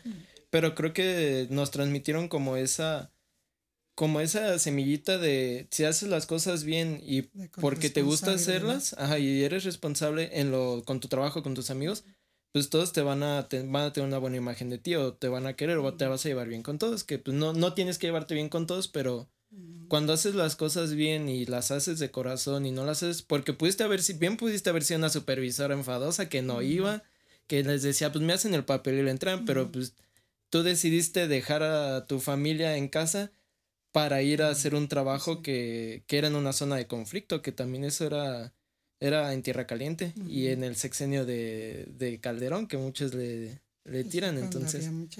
Sí, sí te tocó andar allá de casi de jefa de plaza. Pero pues para ya para ir cerrando este asunto, porque luego te me infartas de, de los nervios. Ya, ya, me quitaron. Ya que ni modo, Charlie, te vas a las 3 de la mañana. A mí eso se me hace muy, muy importante e interesante que, que lo comentes, porque lo de la cuestión de, de este, de, de para mí era no verlo como una limitante, sino como un impulso, la cuestión de que no hablaba o que es que a mí me decían que no hablaba y que la mudita y que la no sé qué, no sé qué.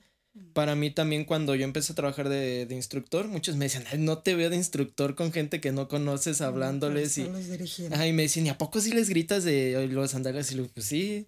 Y muchos sí me, cuando me veían de amigos y luego me veían dando clases, me decían, es que hablas con mucha gente y, y a todos les hablas como si nada y es algo que yo también, por eso te digo que se me hace gracioso que yo también soy así como más, ahorita ya no tanto, pero que así como más cerrado, pero a mí me ayudó también como a ti, me ayudó mucho la cuestión de, de estar dando clase frente a grupo, o sea, me ayudó a soltarme un poquito más a conocer personas o a hablar. Pues si es en el ambiente que te gusta trabajar también, a lo mejor. Y pues a lo mejor a mí me tocaron también en todas las zonas escolares que tuve, pues buenas compañeras. Y por ejemplo, en Coitzeo, pues, la supervisora que teníamos también nos impulsaba mucho, nos motivaba mucho. Incluso pues ahí fui secretaria sindical, que pues, a mí ni me gustaba tampoco lo sindical, pero te escogen a lo mejor por lo mismo, por la empatía que tenías con las demás y, y, porque no te ven que seas tranza o porque, como dices tú, que vayas nomás por, por otro interés, sino que a lo mejor por ayudar a las compañeras y pues, sobre todo por trabajar así como en común. Sí. Siempre. Entonces a lo mejor eso me ayudó en, en eso. Y ya después que me fui de supervisora, pues ya me fui recorriendo cuando había cambios. Pues de aquí me vine también porque me ayudaron. Pues el hecho de estar en el puesto sindical, pues también conoces y ya alguien te echa la mano. Sí, y es lo que le decía a mi papá porque les decía que, y en el pasado comenté también eso, de que es muy importante. O sea, muchos trabajos en la universidad no te enseñan eso, de que si te haces amigo de la supervisora te puede ayudar o del de tal, pero que es bueno escoger buenas amistades o saber escoger amistades, todo eso, y en la, lo dicen más pues como de 30, así, sí, escoge bien tus amigos, o ese no es buen amigo para ti, quién sabe qué, pero es precisamente por eso, es lo que platicamos, de que Carlos lo, lo recibimos, bueno, lo recibieron aquí en la casa, este, sabemos que si cualquiera de nuestros amigos tiene un problema, saben que pueden acudir a nosotros y por ejemplo ustedes de que tenían buena relación con sus compañeros de trabajo, sabías que podías, si había la oportunidad, oye, este, échame la mano, incluso ellos te decían, oye, se, se abrió un espacio allá, este, aplícale, te ayudo y todo eso, entonces creo que... De hecho, yo cuando me cambié, yo duré siete años allá, entonces pues ya tenía diez años en servicio y casi era para poder llegar a Morelia. Mm. Entonces sí, de todos modos, pues sí, si puedes ayudarle, ayúdale, pero no ni lo, siquiera lo pedí yo, sino. Pues es lo que te digo que a veces hasta te dicen. pidió por mí y ya nomás ayúdale que se mueva y algo así. Y ya para la supervisión, pues sí fue por concursos, salen convocatorias y, y que va a haber concurso ya que te lanzas y, como aquí el hecho de no participar mucho en las marchas, pues eso te calizaba que pudieras obtener algo.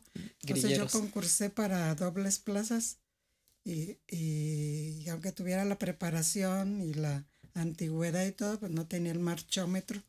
Y eso me dio mucho coraje. ¿Y eso existe el marchómetro? No, o sea, yo no tenía marchómetro, por decir ah. de, que te dan escalón por andar marchando. Entonces, eh, sindicalmente. Pero eso es por el sindicato, ¿no? Me imagino, no por Entonces, este, para el concurso, para la doble plaza en la zona escolar era que la antigüedad, la preparación y la, eh, la puntuación escalofonaria. Y el marchómetro. Entonces, eh, pues le decíamos el marchómetro. Entonces ahí sí me dio coraje que otra persona que tenía menos antigüedad que yo y a lo mejor menos preparación, se Pero más nos haya ganado una compañera de mí que teníamos más antigüedad y preparación. Pues sí. Este, la plaza, nomás porque tenía más, porque se iba hasta México a andar marchando y, y así más puntuación según sindical. Entonces ya fue que después de eso, pues Mm, fue que salió el convocatorio para supervisión y ya dije, pues mejor metí el, para al concurso de, de, supervisora porque quería jubilarme con pues mejor sueldo de como una doble plaza y no jubilarme con el sueldillo de, de educadora nada más. Sí, a mí, a mí eso es lo que luego me causa mucho conflicto, la cuestión de, de las injusticias, tanto en la rama eh, se da más en la rama del gobierno sí. y en el sector público, pero también en el sector privado hay mucho, mucha cuestión de palanca, es lo que le decía esta Abril, que es esto de, con alguien que estuve saliendo, o sea que a mí me enoja mucho la, la las injusticias en la vida, de que hay gente, por ejemplo tú que, que te estuviste yendo años hasta Citácuaro y no te, no te daban, y como dices, alguien que nomás agarró un palancazo por estar marchando, andar de grillero, le dieron el puesto aunque no esté preparado y así, y así casos hay muchísimos en, en no solo en maestros sino pues en cuestiones políticas en todo eso. A lo mejor la vida tenía destinado eso y a lo mejor este no hubiera vivido la experiencia de supervisión si agarró la doble plaza no me hubiera ido ya. Entonces el hecho de irme a la supervisión también fue como algo pues sí a lo mejor difícil porque dejaba aquí la casa pero fueron nuevas experiencias que tuve y oportunidades a lo mejor que que nos que tuvimos económicamente que ahorita permite que a lo mejor estemos un poco mejor. Sí, eso es a lo que iba, este porque tal vez lo que digo es que hay mucha gente que se parte el lomo o trabajo, están muy preparados o que tal vez al contrario. Somos, no somos reconocidos. Ajá, al contrario. Al menos en el magisterio no puedes tener doctorado y todo. Y si siempre estás de directora o de educadora, pues ese sueldo, aunque sea, tengas doctorado, no te suben el sueldo. Pues sí. Hasta ahora que con lo de carrera y eso, pues sí hubo más oportunidades de, de crecimiento. pero pues así me fui lejos a Tangancico, a Tuzantla, a lo mejor lo más último de, acá del estado y peligroso. Pero pues estuve a gusto ahí con las compañeras, a pesar de que era un poquito el grupo de... Y aparte reciben, bueno, estas personas de conflicto reciben muy bien a los maestros, ¿no? A los maestros y a los médicos. Pues al menos a mí me recibieron bien, a lo mejor tenían malas experiencias de supervisores anteriores que por lo menos que decían que por lo lejos no, no cumplían al 100. Ah, no, pero, pero yo me refiero a los a los malos, dice mi papá. Ah, que en muchos lugares reciben a la gente. A o sea, militares y políticos, eso no, pero a los maestros y a los doctores los tienen, ajá, los reciben muy bien. Pues al menos yo ni siquiera los conocí. Este, pues qué bueno. Nomás de, oía que platicaban. nomás te avisaban que no fueras. Y supe de las, pues me tocó vivir conflictos ahí de, de enfrentamientos y todo eso, pero al menos no los, nunca me tocó presenciarlos. Sí, no te tocó de primera mano. No, y pues siento que todas las educadoras ahí pues son muy sinceras y muy cálidas, aunque así como sea su No, no vaya para allá porque la matan. yo estuve a gusto ahí con todas las compañeras.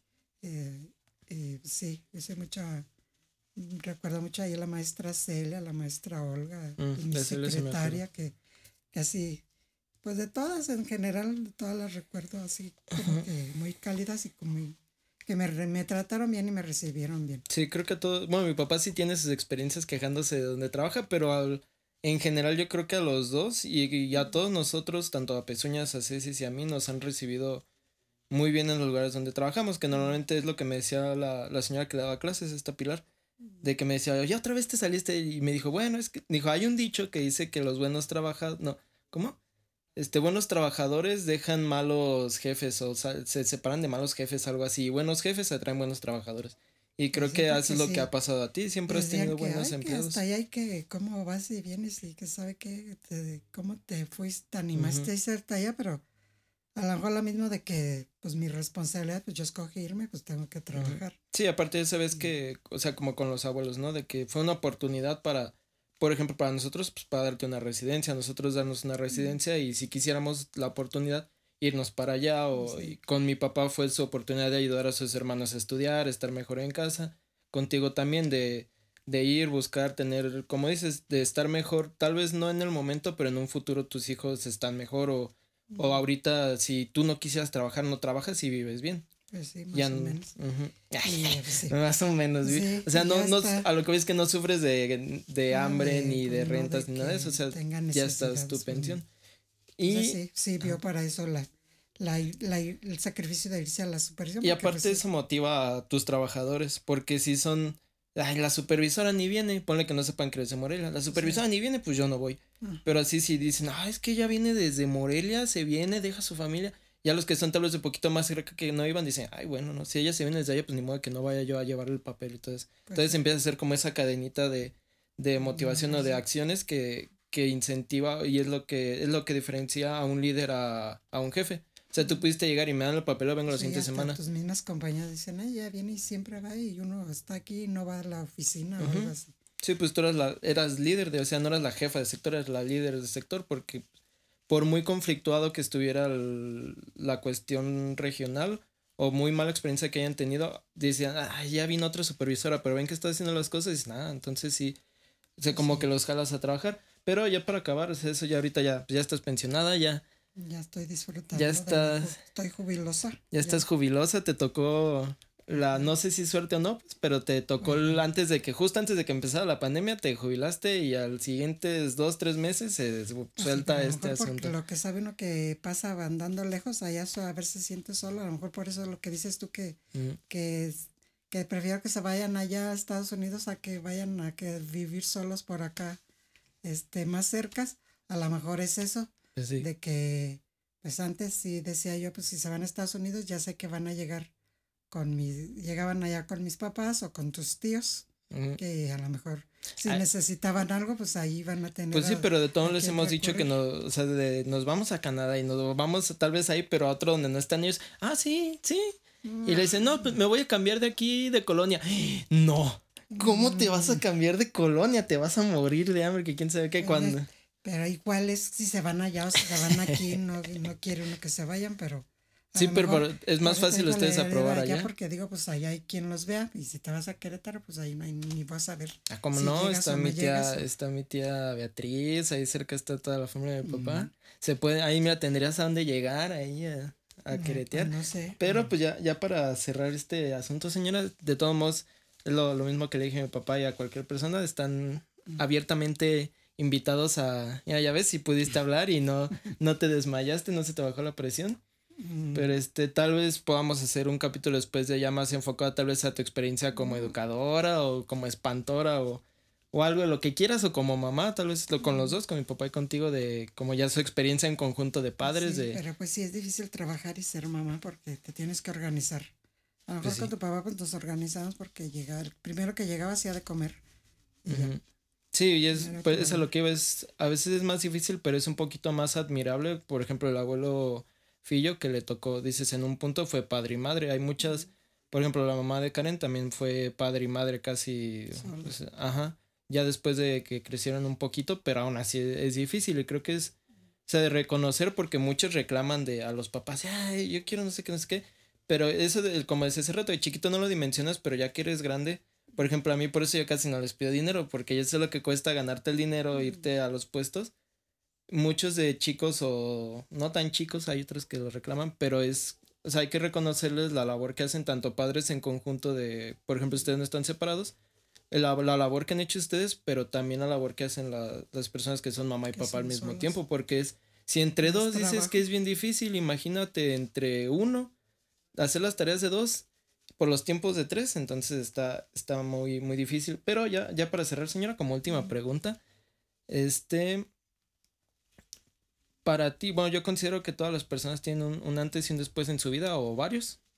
Para ti, cuál, tal vez cuál sería ese o esos momentos o personas, no sé cómo tú lo veas, un antes y un después en tu vida, o decía mi papá como de no, no hay un antes y un después, o como parteaguas en tu vida, y para ti qué es el éxito en lo personal. O sea, para ti el éxito, que para ti qué te da una realización o para ti qué es la realización personal. Pues haber logrado mi carrera y haberla desempeñado pues durante 38 años que trabajé. Este, siento yo con responsabilidad y, y, que cumplí.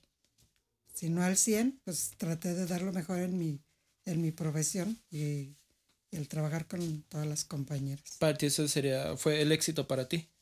Pues sí, ah, lograr, lograr estudiar lo que yo quería y ser lo que, lograr todas las eh, metas que me propuse. Y aparte vivir de lo que vivir de lo que tú querías, porque también ahorita es muy difícil, mucha gente se frustra de que no vive de lo que trabaja o tristemente muchos estudian algo que les gusta mucho, pero pues no hay oferta laboral o no es bien pues pagado. después me decían mis primas que por qué no te vienes acá, ganas más en Estados Unidos pues sí. que de maestra, pero pues acá estaba haciendo lo que yo quería y en lo que dije, pues aunque gane poquito, pero estoy trabajando lo que me gusta y para lo que estudié. Sí, aparte yo creo que a por lo menos a nosotros, eh, desde mi experiencia personal, no nos faltó nada y creo que a ustedes tampoco les faltó, porque hay mucha gente, papás que les toca no comer para darle de comer a sus hijos. Y hasta donde yo sé, creo que ustedes no les... Fue muy difícil cuando me fui a allá a tu Santra porque no nos pagaban bien y ah, pagando allá y acá y drogas que teníamos, pues cuando se fue tu papá a Drogas se refiere a deudas, ¿eh? Porque... A deudas, pues,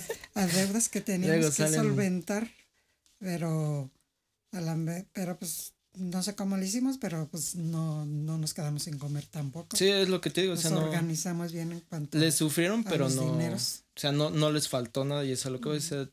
Como dices, tal vez si me hubiera ido allá, les hubiera mandado más, tendría, no sé, más cosas. Pero pues como dices, a lo mejor nos hubiera tocado estar como tú de chiquita, de que pues no estaba mamá o no pues estaba papá. entonces. A mí me hacía muy difícil dejar mi plaza perder lo que ya tenía aquí, porque dije, Ay, pues si ya tanto tiempo tengo aquí, algo seguro, si me voy ya no voy a...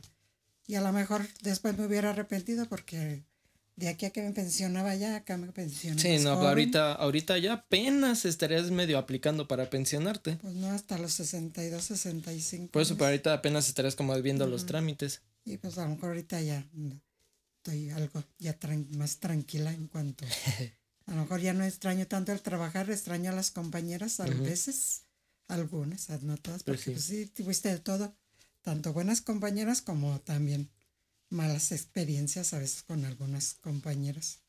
Pero pienso que no fue así algo grave que, sino pues... Ay, no, pues nada más que eran nefastas y no hacen su trabajo. trabajo o de la misma que te, como supervisora te piden que que cumplas en algunos requisitos y tú tienes que hacer que las demás cumplan y no todas lo hacen al 100 o no todas están de acuerdo. pues hay como todo, no piensan todas igual. No, pero lo que te digo, o sea, ya una vez, porque a mí me, me llegaba a pasar hasta con, con alumnos míos de que llegaban con una hueva y ya era de, pues, con los que ya me llevaba bien, pues los cotorreaba o les platicaba, los bromeaba, entonces ya así como que se van activando, los andaleaba y, y así entre los, bueno, en mi ámbito, entre si llega alguien como que viene con flojera y viene otro que le mete más o anda más activo, como que inconscientemente empiezan a competir con el otro. Pero no, yo siento que, que siempre la, más en trabajos y en amistades, como la actitud que le reflejas a los otros o las, la forma en la que haces las cosas, atrae a eso. Es como tú dices de, sí había unas que no hacían su trabajo, pero pues eventualmente todos vieron que todos hacían su trabajo, que tú estabas haciendo tu trabajo bien o de, de forma decente y de buena forma, pues ya como que decían, bueno, pues ya, aunque... a lo mejor yo era de mucho que ayudar como a las que veía que no podían, que se les dificultaba mucho, a veces hasta les hacía y otras supervisoras no hacían eso. Pues no, te mandan a la jodida. Sí, como que no había esa empatía o tolerancia o, o como el apoyar. Y, y, yo siempre andaba apoyando tanto en el sector, a las supervisoras. Pues sí, es que como dices tú, ya es tus... compañeras. Pero a lo mejor ya es la forma de ser de uno. Pues sí. Sí, de, de que decías de... Es que tú no lo veías como una deficiencia o como un obstáculo, sino como de esto a mí no me va a detener. Pues, Ajá, o sea, yo sé que puedo dar clase, yo sé que puedo ser supervisora, yo sé que puedo, pero hay mucha gente que, como dices, de no se le da y dicen, ah, ya, no, no, no lo puedo hacer y, ya, no lo hago. Entonces tú con ese pequeño apoyo le decías, sí se puede, pero pues date el tiempo, ten paciencia, ve haciendo. Con el magisterio es eso, tienes que apoyarte entre todos para sacar el trabajo. Finalmente. Y si no tomas a fuerza, lo tienes que entregar tú como supervisor, tienes que entregar el trabajo a secretaría o, al sector eso. Entonces, si no les ayudas, pues no, no vas a entregar. Menos hacen. Pues sí. Y ya por último, señor, un antes, uno o algún antes y después en tu vida. Puede ser cualquier cosa. Como antes.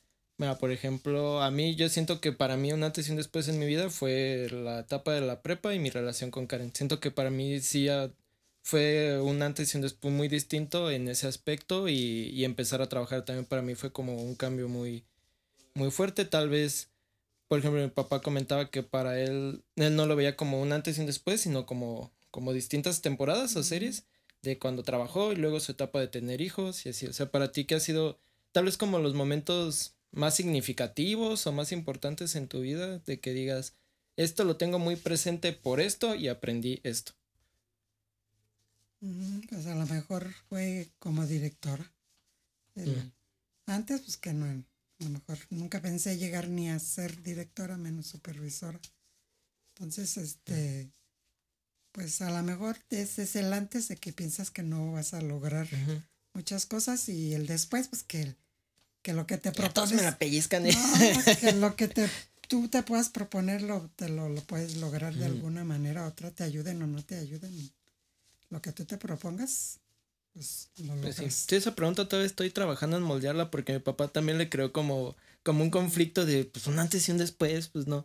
Pero, o sea, y no, no te platiqué de, de qué va como este espacio este proyecto, pero pues creo que aterrizaste muy bien el, la, la meta de, de, lo, de lo que significa este proyecto, tanto para mí como para, para la esencia de sino que el, pues se llama el todavía no están los capítulos pero se llama historias historias podcast va a estar bien larguísimo eso. Ah ya ya va como hora y media hora veinte va a estar viendo tanto tiempo. Sí hay gente que hay gente que se ve hasta yo veo capítulos hasta de tres horas. Pero es que es, es yo como para que es como un programa de radio. O sea lo puedes poner en audífonos está, ah, los que dices que yo veo los viejos es, es un podcast. Pues sí porque pues el antes que va a ser que empiezas de la nada y, y terminas por decir yo terminé mi profesión pues conociendo a muchas, muchas compañeras y con las que más te, hay unas con las que más te relacionaste, no solo como compañeras, ya como, como otra amistad, por ejemplo, acá en el, en el Michelena, pues con esta, con Yola, con Carmelita, con, oh, ves que, que tienes más simpatía con el Gamaliel, sí. Este, con la señora Yola.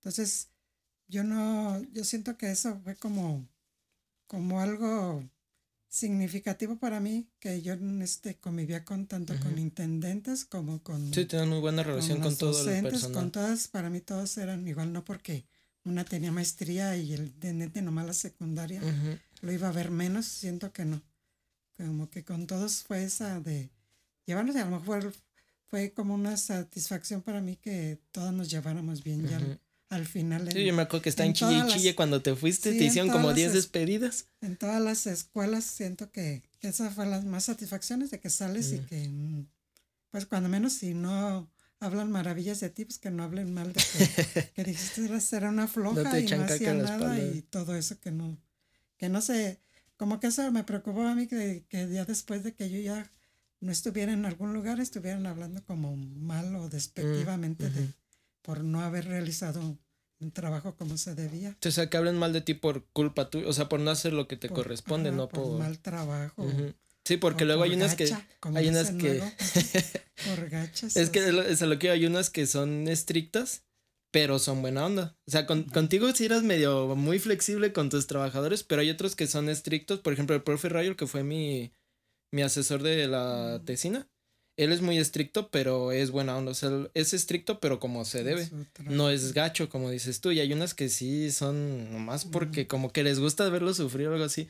Pero la esencia de esto es que y es lo que te decía, porque, ay, ¿qué van a aprender de mí? Pero se reíse todo esto de, por ejemplo, de tus papás o esto que dice, a mí me tocó madurar muy, o sea, mentalmente, bueno, psicológicamente pues me tocó madurar muy chica, me tocó vivir la ausencia de mi papá, me tocó vivir los, este, el fallecimiento o la falta de, de tu segundo papá, por así decirlo, de este, de fillo, y después salir de casa y dejar a los niños y, y que crezcan y ya tengo una niña y no tengo horarios y no sé qué. La esencia de este programa pues es tanto, por ejemplo, que yo aprenda de ti cosas que tal vez no aprendía, no sabía antes o, o que tal vez más chico, yo soy el más chico de los hermanos, tal vez más chico pues como que no, no dimensionas o no entiendes del todo, aunque los papás muchas veces le quieren explicar a los niños, muchas veces no lo entienden. Pero esa es la, como la esencia de este programa, por eso se llama Historias, se llama Historias Podcast, porque... porque, por ejemplo, acá, para tu Santra, pues todo con todas muy bien con todas las de intendentes, no, bueno, casi ni había intendentes, pero más bien con todas las maestras, casi la mayoría eran unitarias.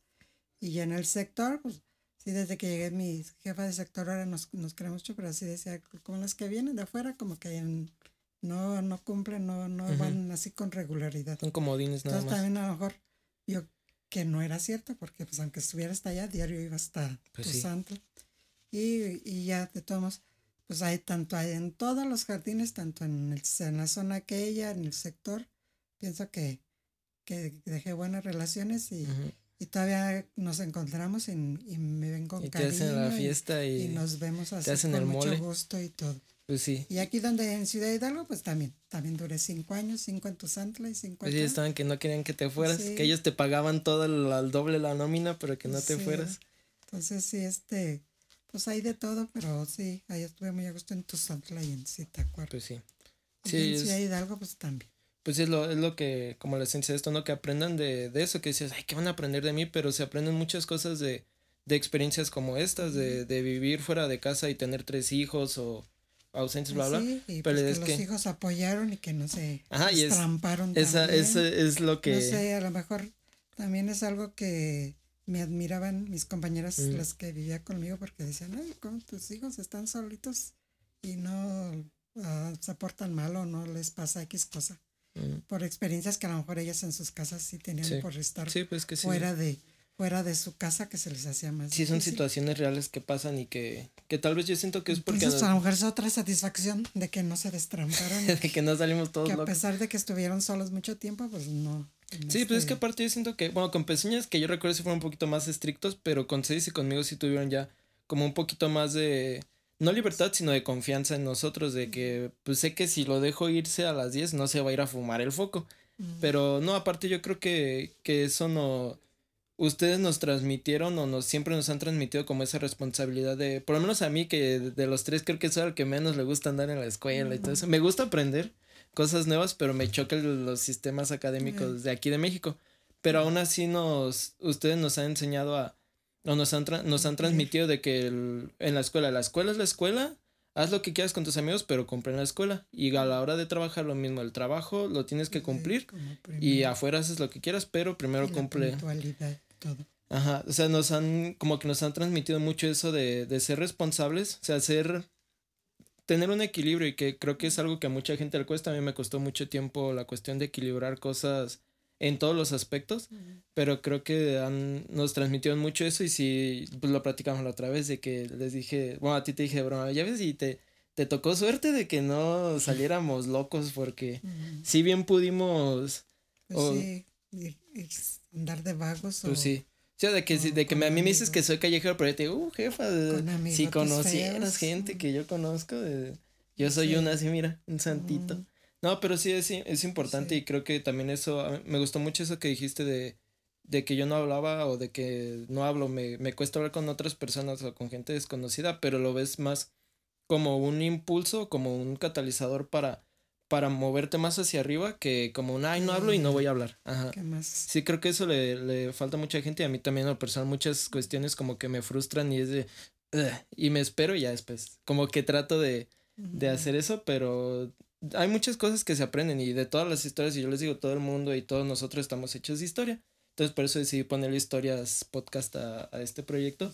Pero pues de todo, de todo mundo se aprende. Incluso si te vas con los teporoches de aquí de la, de la colonia, algo vas a sacar de ahí. También sabes porque son teporochos. Decía, al mínimo les aprendes a cómo tomar el alcohol de tapita roja con refresco, pero algo le aprendes a todo. Entonces por eso, y yo quise que los primeros capítulos de esto fuera con ustedes, con, con mi familia, con mi papá, contigo y con mis hermanos. Pero pues ya, ya para acabar. Sí, No, pues ya, ya, ahora sí ya. Ya es el final. Bueno, ya. Ya para acabar, señora. Ajá. Ya hay un pequeño. Ahí le saludos al Charlie del futuro. Mm. Este, ya para acabar. Gracias por, por uh, acceder. Sé que fue difícil para ti, casi te desmayas cuando, cuando empezamos hasta se, te regresó el alma al cuerpo, pero pues ya viste que, que hablas hasta más de lo que...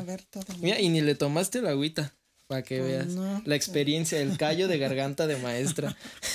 estar hablable. estar hablable durante siete horas seguidas. Pero pues ya señora, gracias por, por participar y lo mismo que todos, pues está abierto a, a que lo más probable es que te obligue otra vez a estar en el mm. programa, pero cualquier cosa que quieras platicar o algún tema que quieras tratar, pues aquí el espacio está abierto y, y creo que, como te digo, toda, toda la gente aprende. Si nosotros como hijos aprendemos mucho de ustedes, pues gente que no los conoce, que conoce sus experiencias y dicen, ah, esa señora se ve que se rifaban los tiros, pues, pues ya, pero sí, o sea, es un caso de que si te lo propones y de verdad quieres hacer las cosas, tal vez no te vayan a pasar en un mes, en un año, que mi generación tiende mucho a eso, a querer todo ya, sino que si te lo propones y de verdad lo quieres y lo vas construyendo, pues sí se, se puede lograr. Se va dando. Sí, se va dando y se va logrando. Pero pues, pues si cumples y todo, pues sí, se te abren más puertas a lo mejor o, es más fácil que logres. Ya por último, gracias a ustedes y llegaron hasta este punto que la señora dice, sí, es como hora y media. No, importa, no importa, siempre duran más platicando, duran más tomando y, y no veo que se quejen. Pero no, sí es, bueno, a mí me gusta mucho como esta cuestión de platicar con, con gente como de cosas por ahorita estos primeros es más como una entrevista que conozcan, pero tal vez ya después tal vez abordemos esto de, de la paternidad o no sé, de cómo ven ustedes la muerte, bla, bla. O sea, son temas que, que, muchas veces la gente no platica. La muerte. Pues sí. Pero a lo que voy es que de todo se aprende y siempre hay muchos temas muy interesantes que luego decimos, ay, qué flojera. Pero, o sea, de que tú decías, ay, ¿qué van a aprender de mi vida? Pues creo que van a aprender mucho. Yo aprendí muchas cosas o, o muchas cosas que dices, que haces o que tenías o actitudes pues ya es como, ah, pues de ahí salió. Porque luego estaba como, fue mi papá, fue mi mamá, pero bueno, ya. El chiste es que, gracias a ustedes por, por ver este capítulo. ¿No algo que les quieras decir, señora, para acabar? Pues no, gracias. pues no, fuck you. ya no los quiero. Este, pues gracias. Nos vemos en el, en el siguiente. que hagan lo que quieran, pero con responsabilidad y, y pues sobre todo tener colaboración, con, o ser empáticos con quienes trabajan. Sí, no, es lo que decía mi papá, que para mí con mi filosofía de vida es haz lo que quieras mientras no dañes a otras personas. Pero pues sean, sí, lo, lo que dice mi mamá, sean si son responsables en su trabajo, con sus amistades, con sus parejas, pues van a, van a reflejar eso y van a traer eso de las otras personas. Y si las otras personas no son así, tienen el ejemplo de que una secretaria huevona ya después no quería que se fuera la, la supervisora de trabajar. Pero, pues bueno, nos vemos en el siguiente capítulo que es con mi hermana, la más grande. Y pues ya, sería todo. Espero que. ¿Cuál secretaria? no, eso, no dijiste ninguna secretaria huevona, pues, pero e, es un ejemplo de que, de que si alguien en tu ámbito laboral no quería hacer su trabajo, tú, o sea, les transmitías pues esas ganas por y los motivabas a. Podían hacerlo. Si les dabas un zape y ya. Pues tú si puedes. Pero pues bueno. Eh, no, la señora no dijo que ninguna trabajadora era huevona. Nada más era un ejemplo para que no se vayan a. Si alguna amiga de mi mamá ve esto y no me ha visto en muchos años como la de la otra vez, hola, mucho gusto. Pues nomás tuve tres secres. Pues sí. Pero sí, ninguna secre era huevona. No se preocupen. Este sería todo. Nos vemos en el siguiente capítulo. Esperemos que, que les haya gustado, que hayan aprendido algo y que esperamos verte otra vez aquí, señora. Se ve que, aunque digas que no te gusta, se ve que te gusta hablar. Pero bueno, adiós. ¿Qué me tienen que hacer hablar? Pues sí, ah, solo así vas a acceder, señora, pero bueno, adiós. Fuck you.